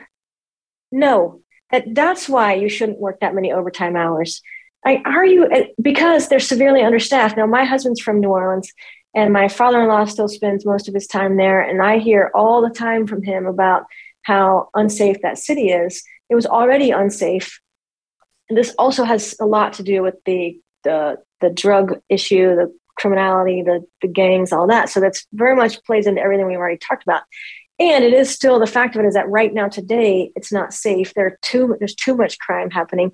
They're severely understaffed, and as many departments are across the country right now, and the that and then you're going to increase the amount of hours they're allowed to work. And I'm not saying it's mandatory overtime because it included off-duty jobs. But what you really should be doing is sitting down with your officers saying is, why are you needing to work this much? Are you doing it because you need more officers? That's the conversation you need to be having, not let the officers work so much they're never sleeping. The, the agencies who allow the agencies who rotate their officers through shifts so it's bad enough if you work nights and having to mess up your circadian rhythms. But if you work one month days, one month mids, one month nights, and then you rotate back through, then you never, your body can never adjust. And you do long-term damage. Well, okay, not long-term. It can be undone and you can you can fix yourself with that. But like you said, not if it just then adds this bigger mental health problem that somebody might have. That sleep deprived is sleep deprivation is is is real. One of the guys that was in my my program in the fall was saying that one of like his department that basically pays lip service to wellness. They do all these wellness things that they have wellness, and yet they're not doing anything to make sure their officers are sleeping enough. So basically, it's like thanks for the the wellness program you gave us, but because you also just try and make sure that I could sleep for eight hours in a row instead of calling me in or got to go to court time or whatever whatever reasons your sleep gets messed up um, yeah, it's the sleep part can really, I can jump on that soapbox with you anytime because, but that also goes back to decreasing comorbidities. Comorbidities. If you're not sleeping enough, nothing in your body works right. Nothing. It doesn't matter if you eat right, work out right. That's what I, one of the things I say is that physical training, there's three fundamentals to physical fitness stimulation, working out, nutrition, eating well, and rest. But if you take out rest, it doesn't matter if you work out or eat right. Your body cannot process the exercise and the nutrition in a way to benefit you. It's so it's so important. Well, I mean, again, I've got to speak to you know so many amazing people, people from the sleep medicine world. But you talk to the you know the people who deal with back injuries. Um, you know, uh, I'm blanking his name now. They call him the back mechanic oh, how embarrassing! I forgot his name. Anyway, um, an amazing Canadian authority in in um, Stuart McGill. There we go. And then you've got Chris Hinshaw, you know, trains some of the most elite CrossFit athletes, and you've got these sleep medicine people. And again, common denominator over and over again. You want to destroy any gains you're making with your physical fitness and with your nutrition, then don't sleep. You want to destroy your mental health, then don't sleep. So, as you know, in our community, when we do get some kind of, you know, lip service on, on mental health, oh, it's what you see. We do have some lip service on cancer, oh, it's the carcinogens, firefighters, just clean your gear. No one ever talks about why are we working our men and women almost in the fire service almost twice as much every week than a civilian works because it's 56 hour work week before you're even told you can't go home, which is all the time so the person bagging my groceries, God forbid, I, you know, they work 41 hours, but the guy waking up at three in the morning, pulling a kid out of a fire and then working a full arrest on them, that's okay to have them to work 72 hour work weeks. It's, it's absolute insanity. And that's one of the things that amazes me about firefighters. People think, and I hear this, and I'm sure you've heard it. People say, well, all they do is sleep. Like, really? Yes, they have a 24 hour shift, and maybe sometimes they get to sleep. But how about you try trying to sleep and wake up two hours and then come back and try and sleep and wake up in two hours? Or maybe you have a super busy night. Maybe every once in a while you get to sleep for four five six hours in a row but you don't know the statistics of calls that firefighters go on. And just because they sleep at the firehouse because they have a 24 hour shift does not mean they're sleeping. And like in houston for example um, the citizens voted for the firefighters to get equal pay for police. And I voted for that. And our mayor refuses to institute it. and is doing and continually suing the firefighters union over it which blows and then they say well it's not the same. They they get rest. Like really? Show me the stats. Show me the data.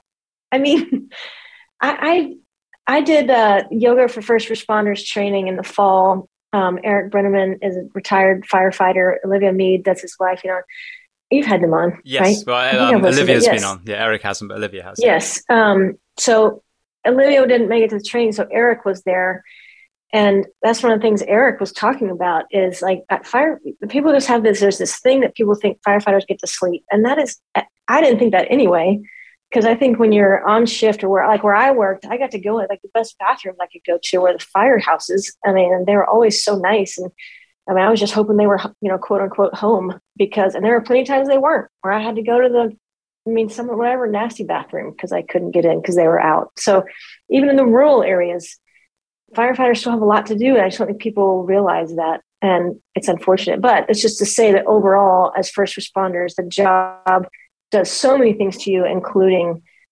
sleep deprivation.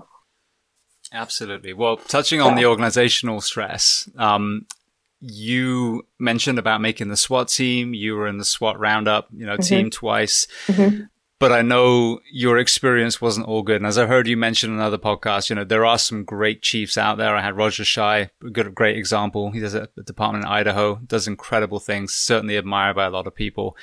But I have my personally, my last department of work, some absolute shitheads as well. So talk to me about your experience and, and then kind of lead me into the transition out and what was the impact of that transition when you get to that point as well? Because that's, you know, that's always a hard one when people go from almost the kind of the the identity of being a police officer or a firefighter to the next step um yeah obviously i've talked about i talked i have talked about it a lot and one of the things when i was on um gosh now i'm not even going to say it out loud because i feel bad my mind's gone blank i should look it up but um podcast recently and I was talking about how I realized that it took me 15 years to, to realize that I was telling myself stories and holding on to something about that experience before I could finally let it go. 15 years. When I went into the sheriff's office and then, you know, I wanted to be, I, I planned on having a career, a life and law enforcement. And I put everything I was into that in patrol, and then narcotics. Once I switched switched from patrol to narcotics, I was about a year in, and then I spent all the rest, almost almost all the rest of the time in the narcotics unit. I got onto the SWAT team about two or three months after I got on narcotics, and and there, um, and of course, I put everything of me into that. I mean, being the only female on SWAT, and just knowing that was a thing. I mean, I was always the elephant in the room, and knowing I needed to be strong enough, tough enough, you know, just to do the job. I, I wanted nothing other than to be considered a valuable operator. And I almost, but for the fact they let me compete in SWAT Roundup because I was physically capable of doing it, and obviously it was going to give them an advantage to potentially win by being on the team. So they let me do that, but they never really appreciated me. Never really, never gave me the opportunity to to be a tactical operator, and I wanted nothing more than that um, you know, one year in, it's fine. I'm still the rookie, you know, the FNG, you know, the fucking new guy, girl. Um, two years in, all right, I'm still the FNG. And then I was like, wait, there's actually newer FNGs than me. And they're getting to do all this stuff. And some of them are the same size as me. And again, I mean, it comes back to almost being, I can't be, I have to be smarter by being female. Even a guy that's the exact same size as me can still be, is stronger than me because you know, it comes down to chemicals in our bodies, testosterone. Uh, I still think I was definitely stronger than most women, um, but not stronger than men. So, um, but but then so year two, like okay, now there's another FNG after me. Okay, now there's another FNG after me. And another FNG. Oh wait, they're getting to do entry team. I'm still on. I'm still getting to drive the bread van. I call it the bread van, where we always brought our gear with us. You know, I was always on the supply truck, and one time they put me on an entry and I trained just as much as they did. And knew what I was doing. And you clear a room. I mean, you when you're on SWAT, you do that so many times. And did my job and never got to do it again and found out years later that you always sort of have like team captains and the, whoever's the captain of that day is the one that will put together the entry team and the person who put together that entry team just was also a guy on the narcotics unit with me and i found out i don't know a couple years later that when he did that he was berated for doing it and he never put me on again nobody else ever even did it once and especially after doing SWAT Roundup the second time and the whole time, just every one of my mistakes were highlighted, written down, papering my file, getting in trouble. And at first it was like, okay, you're right, I made a mistake. I'll do better. And then, okay, you're right, I made a mistake. Okay, you're right. And then it just became that was become so much. And and then it became, I would say, well, wait a second, like he's making a mistake he didn't get 500 mountain climbers. Now he's making a mistake. He didn't get called out in front of everybody. I mean, I've told the story before where my sergeant, um, we were in the hood practicing school active school shooter events, like not long after Columbine. That's what everybody was doing. Because if you remember that from Columbine, there were kids that bled out and died in that school that could have been saved, but they were waiting to go in. I can't remember for whatever reason. So then I was like, okay, we'll never do that again. We train everybody to be able to handle active shooter thing, even if it's SWAT or not, like go in and get the shooter so we can save people. And so we would train that all the time. So it was in the summertime, so school was out, but it was a high school that was in the hood. When I come out, one of the, we, we take a break and we come out, and I see my sergeants, um, and he's one of the team captains on SWAT, so he has even more gear than me in his car. So he has probably a Benelli shotgun and a fully automatic AR, you know, rifle and gear and ammunition and grenades, or maybe I don't know if we had grenades, but flashbang. I mean, all the shit. And his car was wide open. His trunk was open. His windows were down. His door. I walked out, and literally my mouth fell open. I, I just was, I just was looking around like this can't be. This can't be. If I did this, I'd have my my lieutenant would be up my ass, screaming out my face. Like I, it, I just couldn't believe it. And then that was it where I finally, I've told this story before. I went to my lieutenant. I said, I'm, I'm not asking for better treatment. I'm just asking for equal treatment. And he says, What do you mean? I was like, You would have, I mean, I, I don't want to, like, I know people have heard this before, but I, you know, that part, I still remember how hurtful that was. And that was it. At that point, like, I remember one time I got in trouble for not having a car ready for a deal the next day where you like set it up with all the bugs or whatever. And I didn't because I got really sick and I had to go to the doctor before work. And I was really sick when I went home that night. I was like, okay, I'll, I'll feel really, I'll do it when I get there in the morning. And then I had to go to the doctor and I get there. I went to work anyway. And they wrote me up for not having the car ready. And also punishment was that I had to take this gigantic RV when I got off shift that night to go wash it. Well, I'd never driven an RV before. So as I'm pulling out of our compound, I nicked the tail light and broke the tail light. So I go to work the next day and they wrote me up, put a crash report in my file. And I was like, you've got to be fucking kidding me. So then my captain saw because, of course, all they, you know, liabilities are in driving. So they like to keep their crashes down and blah, blah, blah. So my captain sees this and he's like, what, why did Bridget crash an RV? And that's where I tell that story a lot, where that was like, that was the second to last thing that happened um, or my even my captain was like, "Look, I do you want to talk about this? I can tell that like there's a lot going on." And I was like, "Nope, I don't want to talk about it because I again I wanted nothing other than to be respected as an operator. And if I just keep sucking it up and keep sucking it up and keep sucking it up, it could get better. It will get better. It will. Like as I'm a big believer of like the sun will come up tomorrow. It will be better tomorrow. The sun always comes up. I will show them tomorrow. I'm pissed off and in a shitty mood and it's doomsday right now, but I'm going to go to bed. It's going to be fine. That's again why sleep is so important so that you can sleep away those shitty moods when you're tired. I woke up, I'll do this tomorrow. I'll do this tomorrow. And then about two weeks after that, I found out that my lieutenant had told everybody on the team that I was trying to rat out one of my teammates and they were calling me a rat behind my back as we were driving the SWAT vans to execute a search warrant that I had conducted on my own, where I bought cocaine from a guy with a rifle sitting right next to him. So, you know, putting my life on the line to buy drugs and execute the search warrant that was mine that I got approved by a judge. And on the way, while I'm driving the equipment van, you know, of course, because they won't let me be on the entry team, they're all calling me a rat and a snitch behind my back. And I was crushed and realized that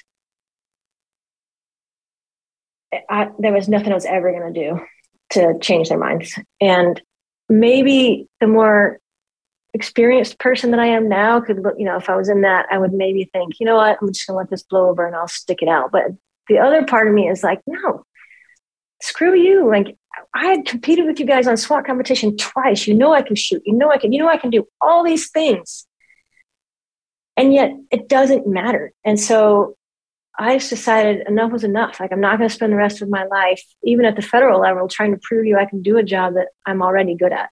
And and it was very hard. There were years when I didn't, for years, didn't tell people I was like, I might have told you I was a deputy sheriff, but I wouldn't have told you that I was narcotics and I wouldn't have told you that I was SWAT. I didn't want to talk about it. It was really hard to go from that's my life's plan to now it's not. Now, what do I do with myself?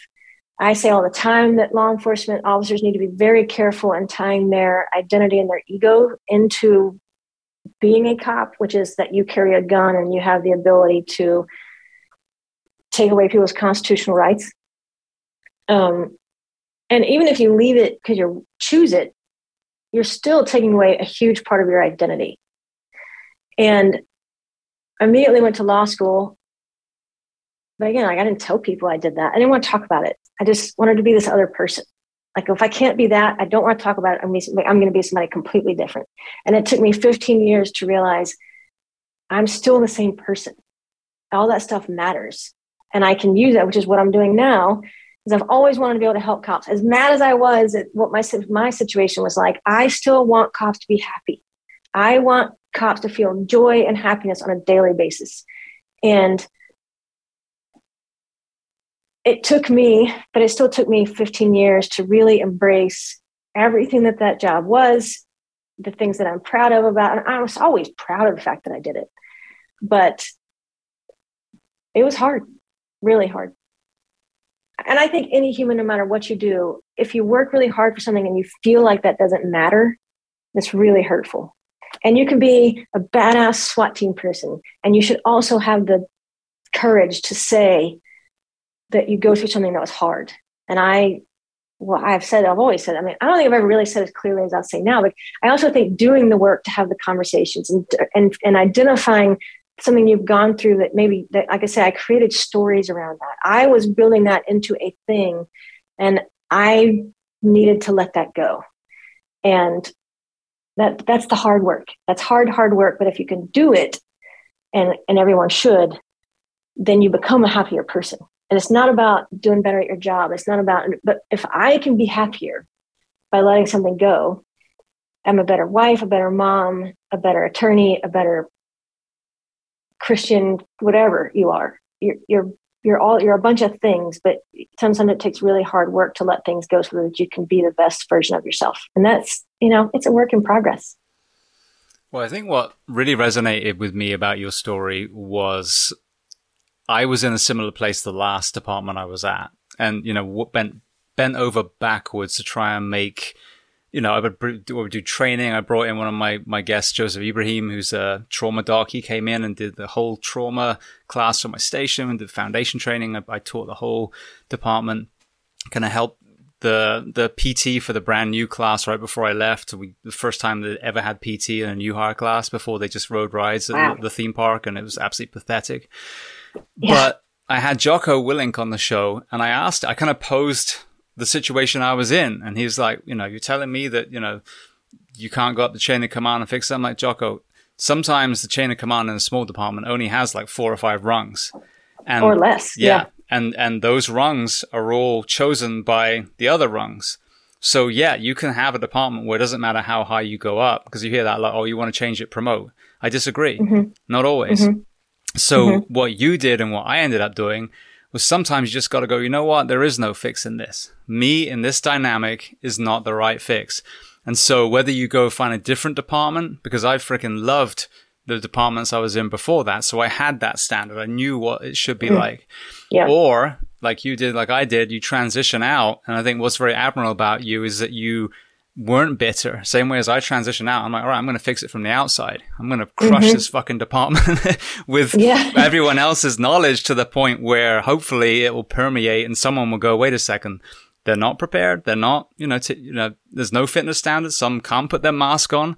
You know what I mean? And these are, these are serious things that people are getting paid to potentially save lives that aren't ready. And it's because the fault of the top. It's absolutely the fault of the top.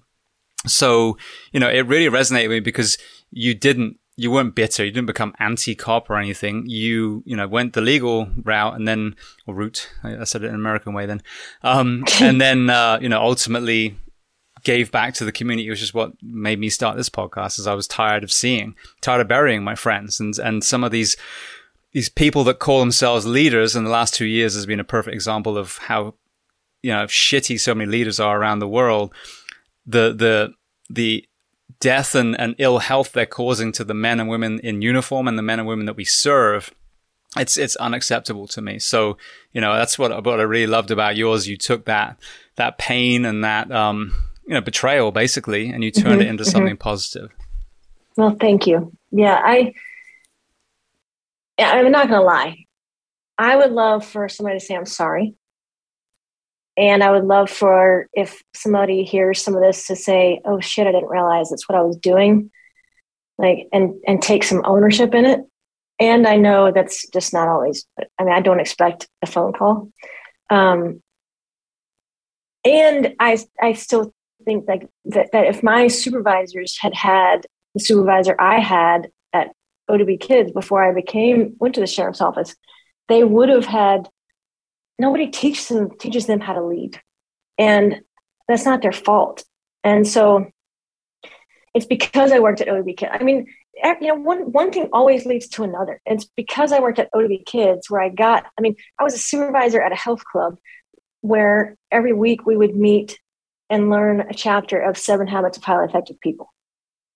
I mean that's the foundation i had going through it. And i think also that's part of why when i was in it experiencing leadership like that pissed me off so much and probably led me to have such a short um, uh, what is the right word? I just wasn't going to put up with it for very long because I know that leadership can be done better. I know that I can lead people better and that I could go do something else and then come back and teach the next generation to do that better. Like I say, you and I had a conversation before. Like ultimately, my goal is that I want to teach. I want to be able to work with law enforcement executives to do the hard work, but it's hard work.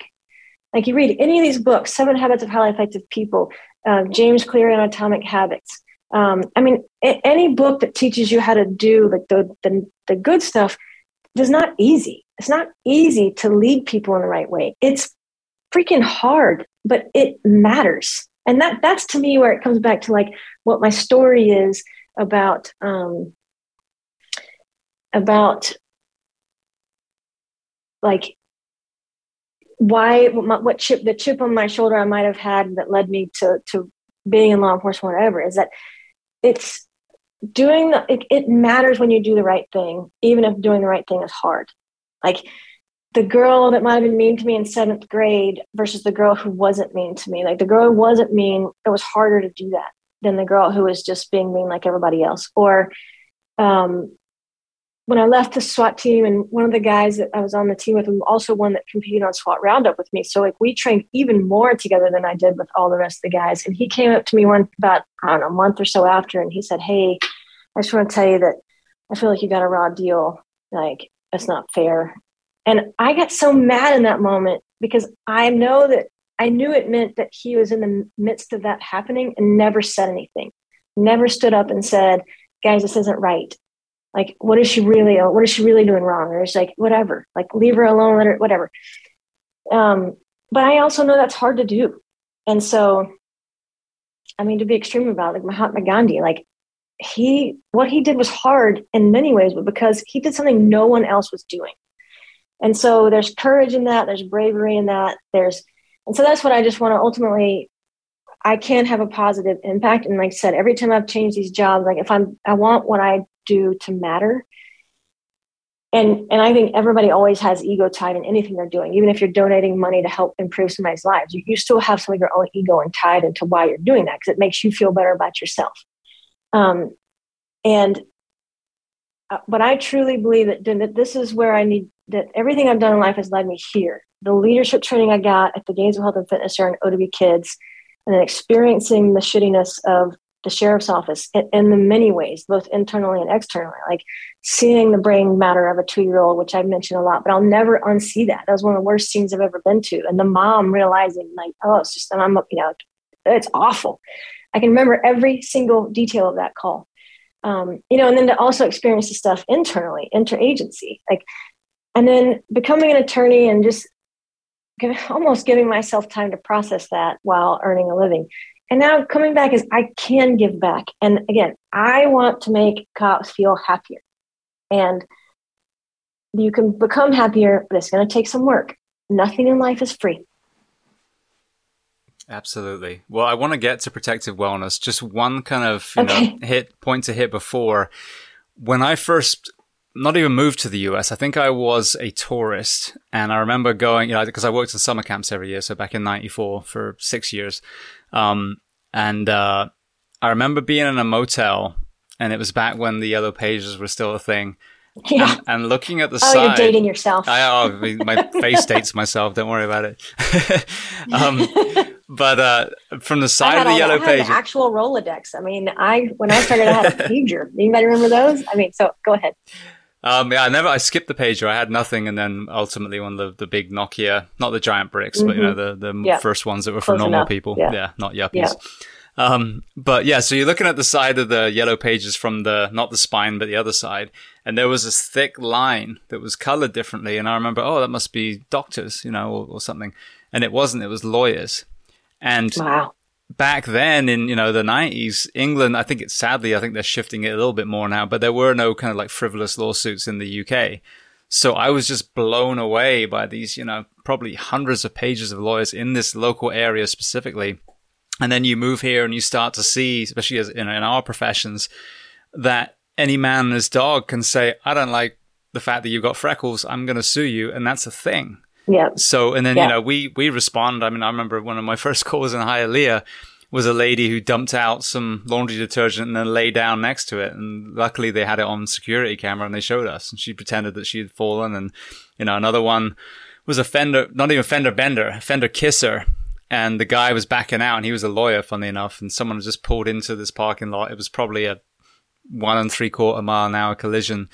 And, uh, it was in a rainstorm, and I remember the Hialeah medics had him out on the stretcher, taped down to the backboard in the storm, and they just did all the assessments and just let him get drenched before they put him in. But this abuse of the legal system nauseates me when you're talking about asbestos exposure.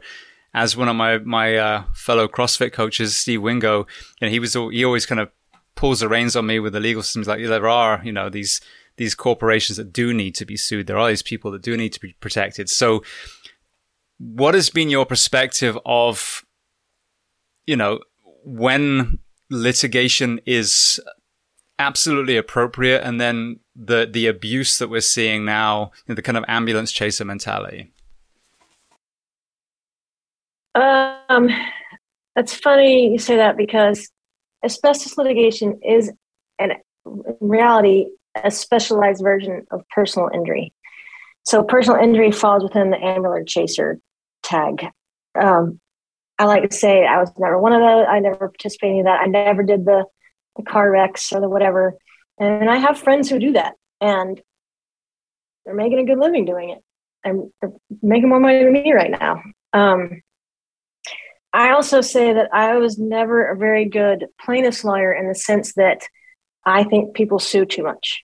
Um, so if you're a plaintiff's lawyer and you're needed, you're hoping to make a living because people want to hire you to sue somebody, and I here's me saying, "Oh, you don't need to sue for that. Just send them this letter and just make them say I'm sorry." Like, because the end of the day, would you just be happy? Wouldn't you be happy if somebody said, "I'm sorry, I shouldn't have done that"? And you know, like, does it really have to be that you need? So again, I, I have I've said for years that, like, I I don't know how.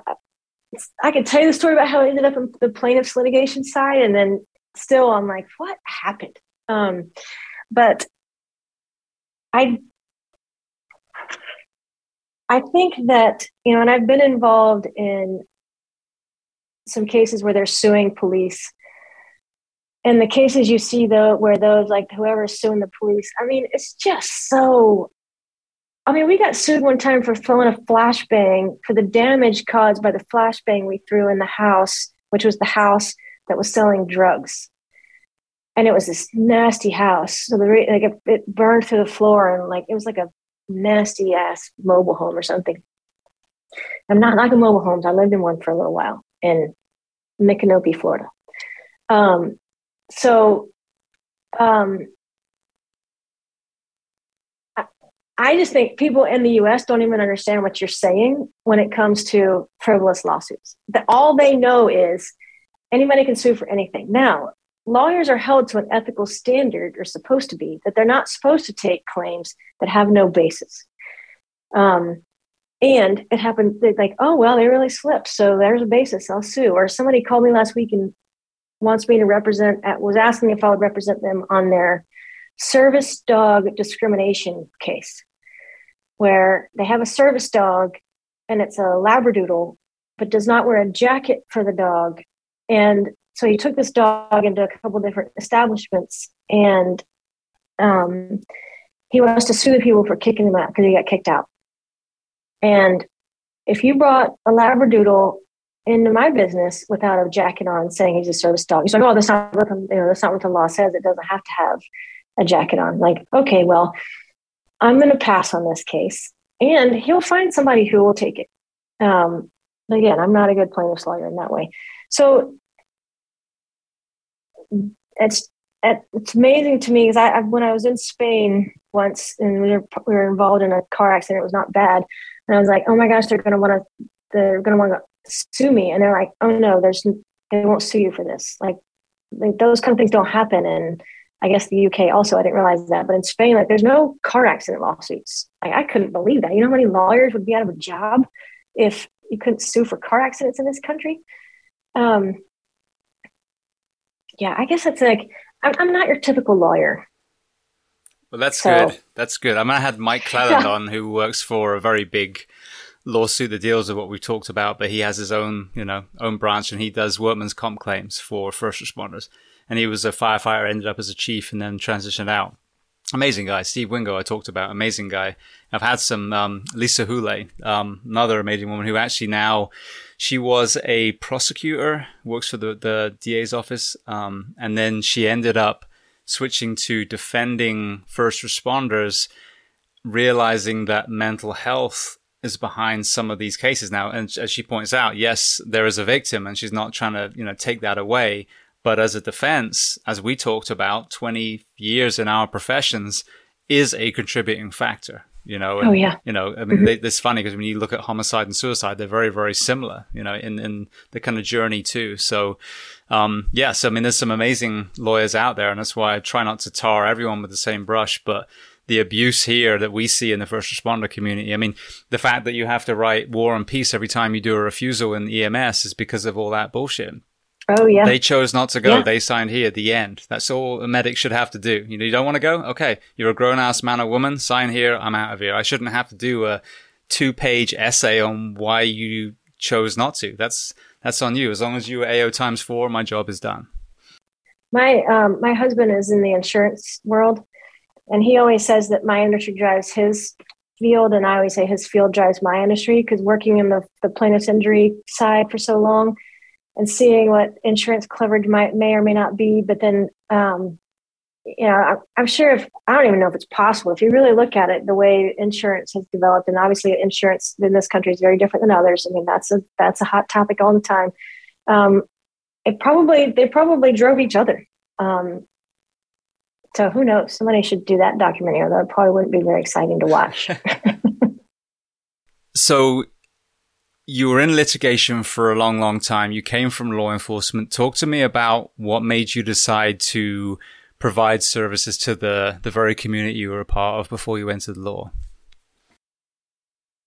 Um, I knew when I left law enforcement that I would want to somehow give back someday, and I just didn't know what that meant. And And honestly, over the years, I just kind of kept waiting for the perfect job to just float out of the sky and land in my lap because I don't didn't want to work for myself. Owning a business is a freaking beast.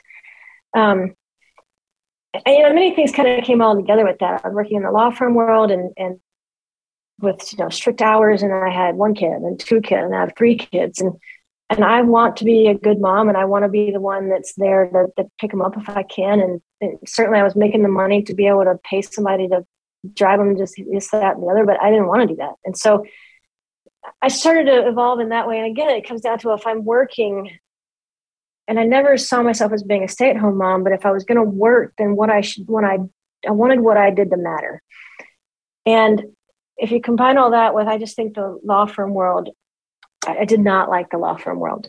Um, I didn't like, I don't like litigation. Um, I certainly, in that type of litigation, um, no, no offense to any of my friends that are out there that are litigators, but I typically don't like the egos that come with successful litigators. Um, to me, it's just do your job and stop running around beating your chest over it. I just like, I don't know. So, multiple reasons I was just so unhappy with the law firm one. And finally, it was just this like, I just had it kind of like with the SWAT team stuff. And they're like, screw it. This is life's too short. You know, the magic job hasn't appeared out of the heavens for me yet. And I know I want to do something with wellness. I know I want to do work that can help cops feel better. And I'm an attorney, so you know, I want to be able to give back in that way also. And so I'll figure it out. So that started about two years ago, and then working on the wellness, and um, you know, I'm also a certified yoga instructor at this point, and knowing, and then like I said mentioned earlier, that I went through the training for yoga for first responders, which is a way to teach yoga in a way that's not like what I you know hippy dippy. Like it's, I did the, I did one of the classes this morning, and I just love it so much, and I really wish I would have been taking it when I was on SWAT. Um, and then I started my so I started it uh, officially started it a year ago, and what even what I offered back then was very different than what I'm offering now because what I've realized is having conversations with law enforcement officers across the country, states where they're supported, states where they're not supported, cities like Chicago and Seattle where it's just awful, um, you know, or city like Houston or and places in Florida where you have great governors and mayor, city count, everybody is supportive of them, um, but you know nothing's perfect, so talking with people and realizing like I met a girl when I was at the yoga training, um, a fellow female SWAT operator, and she had been in some critical incidents and wanted some time off, and her department was super supportive of it. Like, yep, go take time off as much as you need. Your job's here when you come back. Take care of you. And she got home. Said she when she got home, she realized that she had no idea how to do that. That she knew how to be a SWAT operator. She had a canine. She knew how to be a canine operator she knew how to do all that stuff, but she had no idea how to take care of herself. And I think that that's getting better. Um, I think there's been a huge shift in the last couple years, or I mean, probably more than that, but definitely a lot, more and more all the time of wellness programs. But what I also learned from that conversation with with her is that there's still a huge gap in saying, "Oh, you should do wellness," to what do you do every day for that? What does that mean? What are well what are the wellness activities that you should do? And so even just since i started my business where i was offering a lot of things including access to me as an attorney for legal advice what i realized is that it starts with even uh, understanding what wellness is. And uh, you and i talked about this earlier but it's that it's what i call basic wellness basic training. And it's what that i'm working on. That i think by the time this episode releases it'll officially be launched is that I've created a course where it explicitly out lays out what wellness training means and what activities are included in that. And that these are like, here's the things you should be doing every day within an hour a day to find to feel happy each day. And training people that it's not you know it's not a destination that you're waiting to i'll be happy when i make sergeant i'll be happy when i retire well i'm going to tell you right now if you wait to be happy until you retire, you're going to be one of those that dies three months after you retire because you will have ruined your mental self and your physical self. And so training people like what to do every day, how much time to spend, you know, ideas of how what to do, how much time to spend on that. And that the purpose of my program, the wellness basic training program is that you understand clearly what it means and then at the end of it, you have a program that you've designed for you that you can implement like ready set go that you can do all the time because wellness is something every day, not a class that you take every six months. Um, and so I still also still um, offer, not offer, I provide legal information. And what I've also realized is that the questions that I get more than anything are on workers' comp and like discrimination, harassment type stuff. And so my focus is going to is going to become much more narrowed on providing information to help people in that way. So, um, unfortunately, too many officers deal with workers' compensation issues, and it is different in every state. But I am in the process of, and I already have. I meet attorney uh, attorneys that work in that deal with workers' comp issues specifically for first responders in different states. That my goal is to have almost like a 50 state resource where you say, if this is your state, you want to know it, come to my website. Here's this, this, look it up. Oh, you're in Arkansas? Okay. Call this guy, this girl in Arkansas. And, you know, she'll be able to talk to you about that. Um, because I think, especially the longer that you're in this profession, like you and I both know, I mean, you start to deal, recognize, see, and feel the side effects, or you are injured, or like I feel like one of the ways that I can help from the legal aspect is make sure you understand the basics of it, the repercussions of it. Like, well, I don't want to make that workers' comp claim for whatever reason. I'm like, okay, well, let me tell you what happens if you don't make that claim. Let me tell you what happens if you don't make that claim and then you do get hurt later, and then they're going to come back and say to you, that's not a covered claim. So, I mean, things like that that people are dealing with all the time. So, um, that's a long way of saying that's how I got to protective wellness. Um, say my goal by the time I'm done, I want to have brought more happiness to the lives of 10,000 police officers. I say police just because that's the world that I lived in, but certainly I extend that to all first responders, dispatchers, EMT, um, probation, parole, and corrections. So we all see and hear and deal with the same things. What I love about what you're offering is, like you said, you've got that whole whole element. There's a lot of great companies out there that are providing, you know, some really good wellness training. And it's not just, as I always say, like bouncy balls and stretchy bands. It's real, real wellness training. And we're talking about sleep and nutrition and, you know, spiritual health and all these other areas. But aside from the financial element, which again is, is left out a lot, which I know was one of my big stressors because I was just so disorganized with money. And I think a lot of that came from that just pure exhaustion but is the legal element, you know, and for like, if it'd been my journey, I ended up losing a house. You know, it would have been great to have talked to a lawyer along the way and find, okay, where do I stand? You know, it was, it was from a divorce. So there's that element too. Um, and, uh, thank God it ended up being a blessing in disguise. That house was terrible, but so they can keep it. But, um, you know, th- that was a huge, huge stressor is just not knowing where I stood legally. So I've heard you talk about that. It's not just the police duty related legal elements, but also the you know what happens at home as well. Yeah, I, I definitely also get questions about like child custody stuff, and I'm just going to tell anybody that's dealing like those are messy. Um, talk about something that there's a lot of emotion, ego tied to, like those are messy. Um, I've had somebody ask me questions about they, he thinks he's about to lose his house, and they we talked about he's getting ready to have a call to try and because there are services out there that can help you negotiate down your your debt and including some mortgage. And you know i helped him i've dealt with a lot of that because even in the first of all I've, take, I've taken four bar exams florida new york texas and louisiana. And almost all of them have questions on the debt process the debtor stuff and it's i hate it. Um, but what I know is that I've studied things that more than likely a law enforcement officer or first responder hasn't, and I want to share that. I want to help. And so um, I also think that who better to answer those questions for you, especially if they're not job related, than somebody who's experienced what your life is like? Because there's nothing like it and there's stresses that you deal with and those stressors impact all of your life. And so when you do have a stressor outside of the job sometimes that can feel even bigger because you already have so much stress that comes from your job. And so i feel like uh, having somebody who understands you and gets you when you're dealing with those problems makes it just it's that much better. It's what i call a culturally informed professional. So uh, like the therapist that i partnered with for some training in the fall she's a licensed therapist out of California.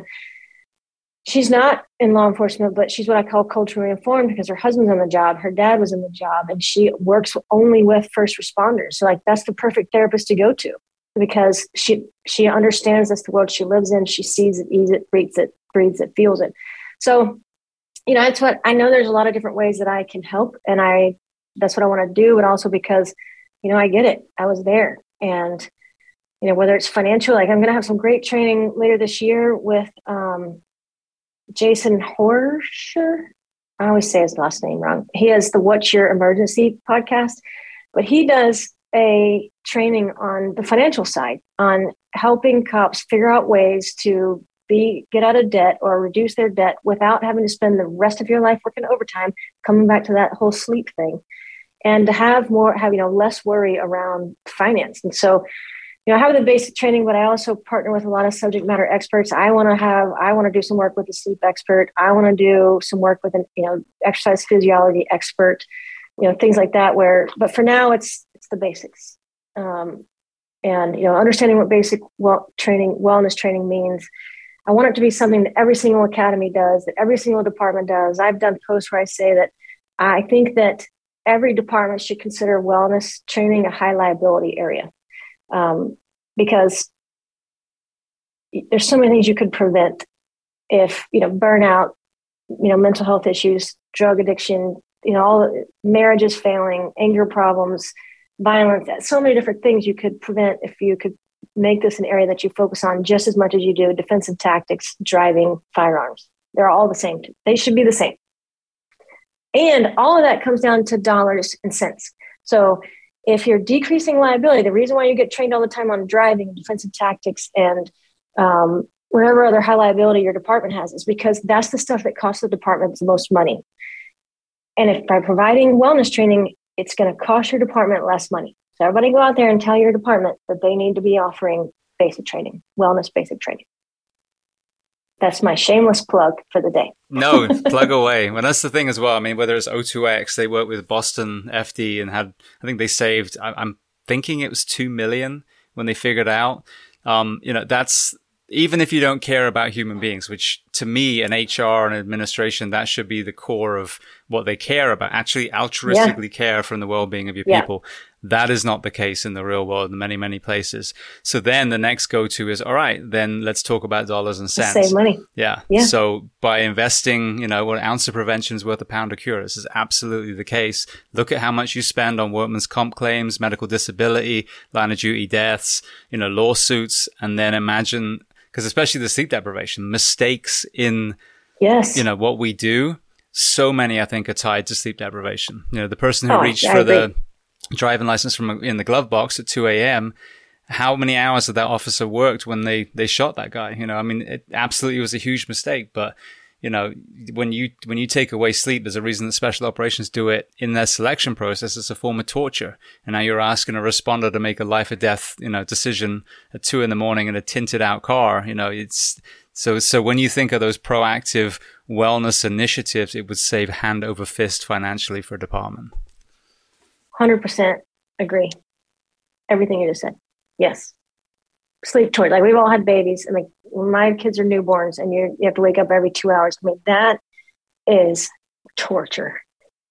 Um, and it's fine. You know, it doesn't last forever, but yeah, I mean, it, it is, it should be a high liability area that every department sets aside money to spend to require to, to do wellness training on a regular basis, not the once a year, check the box create programs, train your employees, create, train, have the executives start get trained on how to create these environments where you're continually encouraging and creating leaders in, in every individual. And that's what wellness training does is you're creating individual leaders that has positive ripple effects within the department and throughout your entire community. It's, it would improve it would improve community relations. I mean, it could do so much positive. It, there's so much positive to come from it, um, but it requires time and money. And you know, not, it's not to me. So it's not just setting. I think you can get departments who can say, "All right, we'll pay for it," but they're also getting them to carve out the time and and pay their pay their officers to to come to the training and, and to do it regularly or you know whatever. So, but yeah, it's like you say, it comes down to spend some money to save a lot of money. Absolutely. Well, we've been talking for almost two hours now, so I want to transition to some closing questions so I can you know be mindful of your time. The first one I'd love to ask is there a book or are there books that you love to recommend? It can be related to our discussion today or completely unrelated. Well, I love reading. And it just so happens, I think today maybe is I or maybe tomorrow, Friday, I have a post schedule that's my top five books. And these are my top five, like I would say self help books, but these, I've posted some of them before. But um, I love Atomic Habits um, by James Clear. And, and I feel like when I was reading it, I'm like, oh my gosh, I've been saying some of this stuff, and people are going to think that I'm just copying James Clear. But really, it really doesn't matter to me where you get your information from if you do it. Um, I'm an abundance mentality person, not a scarcity mentality person. It doesn't just have to come from me, it can come from anywhere as long as you just do it. Um, I love The Four Agreements by Don Miguel Ruiz. Um, the one in there, one of the agreements is don't take things personal. I think that one agreement, if you really try and live it, and it's really hard to do, something I work on all the time, it improves my marriage. It improves my relationship with my family, my some family members. It allows me to let go of stories that I've held on to for 15 years. Um, it just if you really think about some situation that's hard and you tell yourself don't take it personally like really really think about what that means. You could let go of whatever you're holding on to from that because a lot of times whatever's happening has nothing to do with you. Still doesn't excuse whatever crappy behavior you might have suffered from it but it, it is what it is. Um, i mean i've said seven habits of highly effective people. I've been studying that book for probably over 25 years. Um, if you really if you haven't ever read body keeps score um i is it oh i can't remember his name it's, it's van something yeah yes vander veckel or something like that um I'll say two things about that book. One is if you've never read it, it really is eye opening to understand how much your whole body holds on to trauma. And two, second thing I'll say is if when you work in a job where you deal with a lot of trauma, as for me, I don't do it anymore, but even then, I did that book on Audible and I couldn't do it all at one time. I had to take a break from he- hearing about all the trauma. And what I realized is that I was becoming very tense just hearing about it, and it was like triggering something. And so it's a, it gives me the chills. Like it's, I highly recommend that book. Do it on Audible when you're walking or folding clothes or washing the car or whatever thing you do, like fold laundry that takes time. I have three kids, so I do laundry all the time. Um, and the last one is Breathe by James Nestor. It's another one like The Body Keeps Score in the sense that you will, it is mind blowing how much not breathing properly affects everything about you, even down to the structure of your teeth. It's amazing. I also did that one on Audible. Oh, another one is Stillness is the Key by Ryan Holiday. I've really gotten into studying like the Stoics I think that if all police officers could study the Stoics, policing would be fundamentally changed. Beautiful. Well, thank you for those. Um, what about a movie and or documentary that you love? I haven't watched a documentary in a while, I'm going to be honest. And because I have three young kids, by the time my day's over, I'm so tired. Can I just say TV show? Yeah. Yeah, My absolutely. favorite TV show ever is Ted Lasso. Ever. Like ever, ever. I say everyone should laugh. If you can laugh, it makes things better. And Ted Lasso, I will say the second season wasn't as good as the first, in my opinion, but I freaking love that show. And then, um, but uh, nonfiction books I read, by the way, um, I have read a lot of Jack Reacher books, and there's a new series on um, Prime, uh, whatever Prime Video yeah, streaming Amazon Prime. Prime. Yeah, um, they have a Reacher series that I liked um because um, he's very much like so. Tom Cruise did a couple Reacher movies, which totally is not right because Reacher's supposed to be like six five and very imposing, and Tom Cruise is like five five, so it totally didn't work.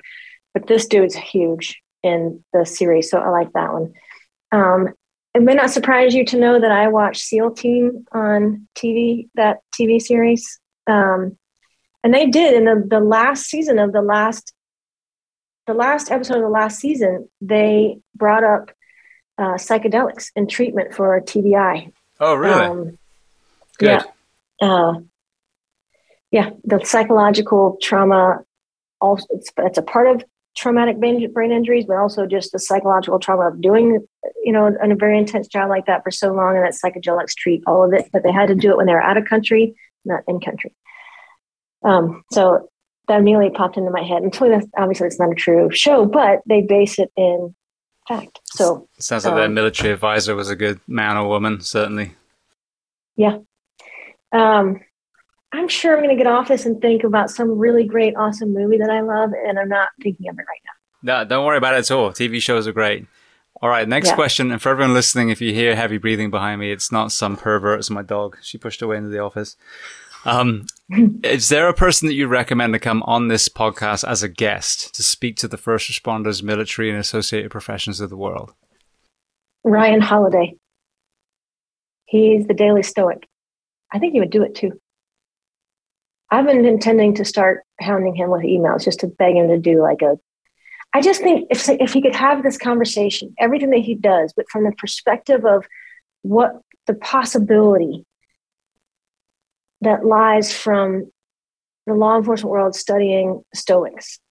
It's basically is that like part of it is like the the, the fourth ag- uh, agreement: don't take things personal. I mean, don't tie yourself too much up in your things. And I mean, it's so good that Ryan Holiday, and I think he would. If you got um, Andy, whatever, how you, on from Headspace, love Headspace by the way.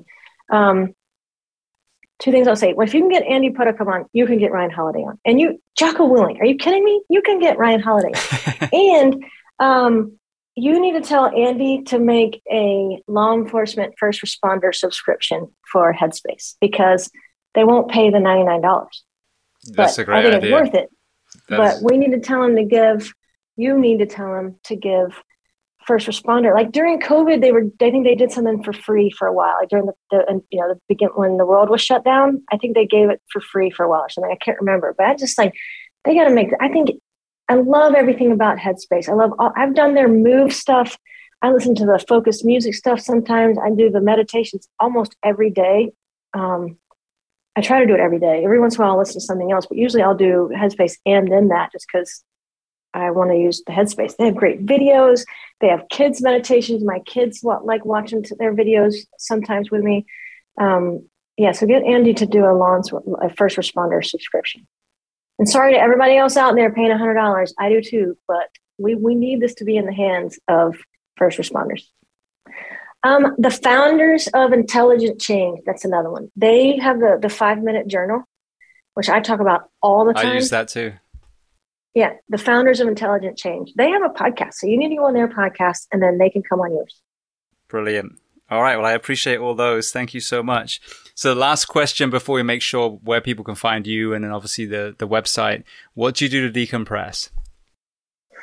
Exercise, um, meditate, read, watch TV. But what I mean by that is, is like I'm sitting next to my on the couch with my husband, and I don't just go on and on. It's like I say, I sit down the other day and I am good for about an hour and then I want to go to bed.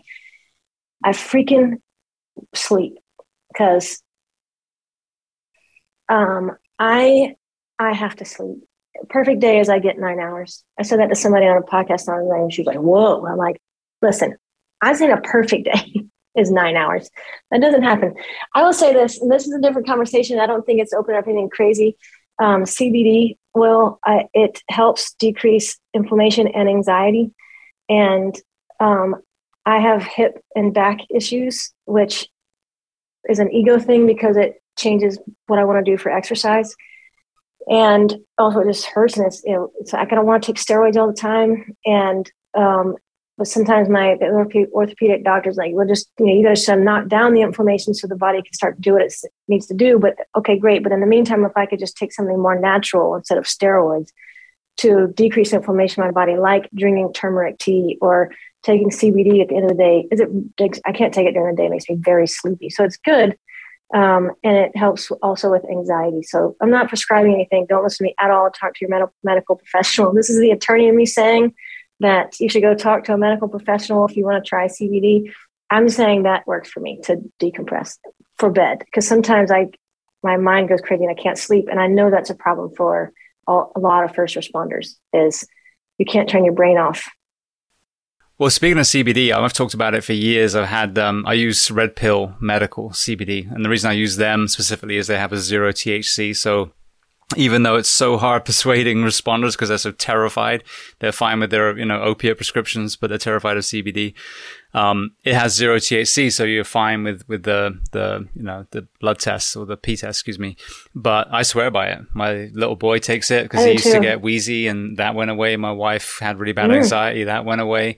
Um, yeah. and it's, it's just, it's great. And I take it the same as you. I take it in the evening. It doesn't make me sleepy, but I find that's, I didn't used to get the best benefit. I used to do it in the morning, but then I know I took alcohol out a couple of months ago, and, and now the CBD seems to have a lot more effect in the evening mm-hmm. for some reason. So so yeah, yeah, I swear by it.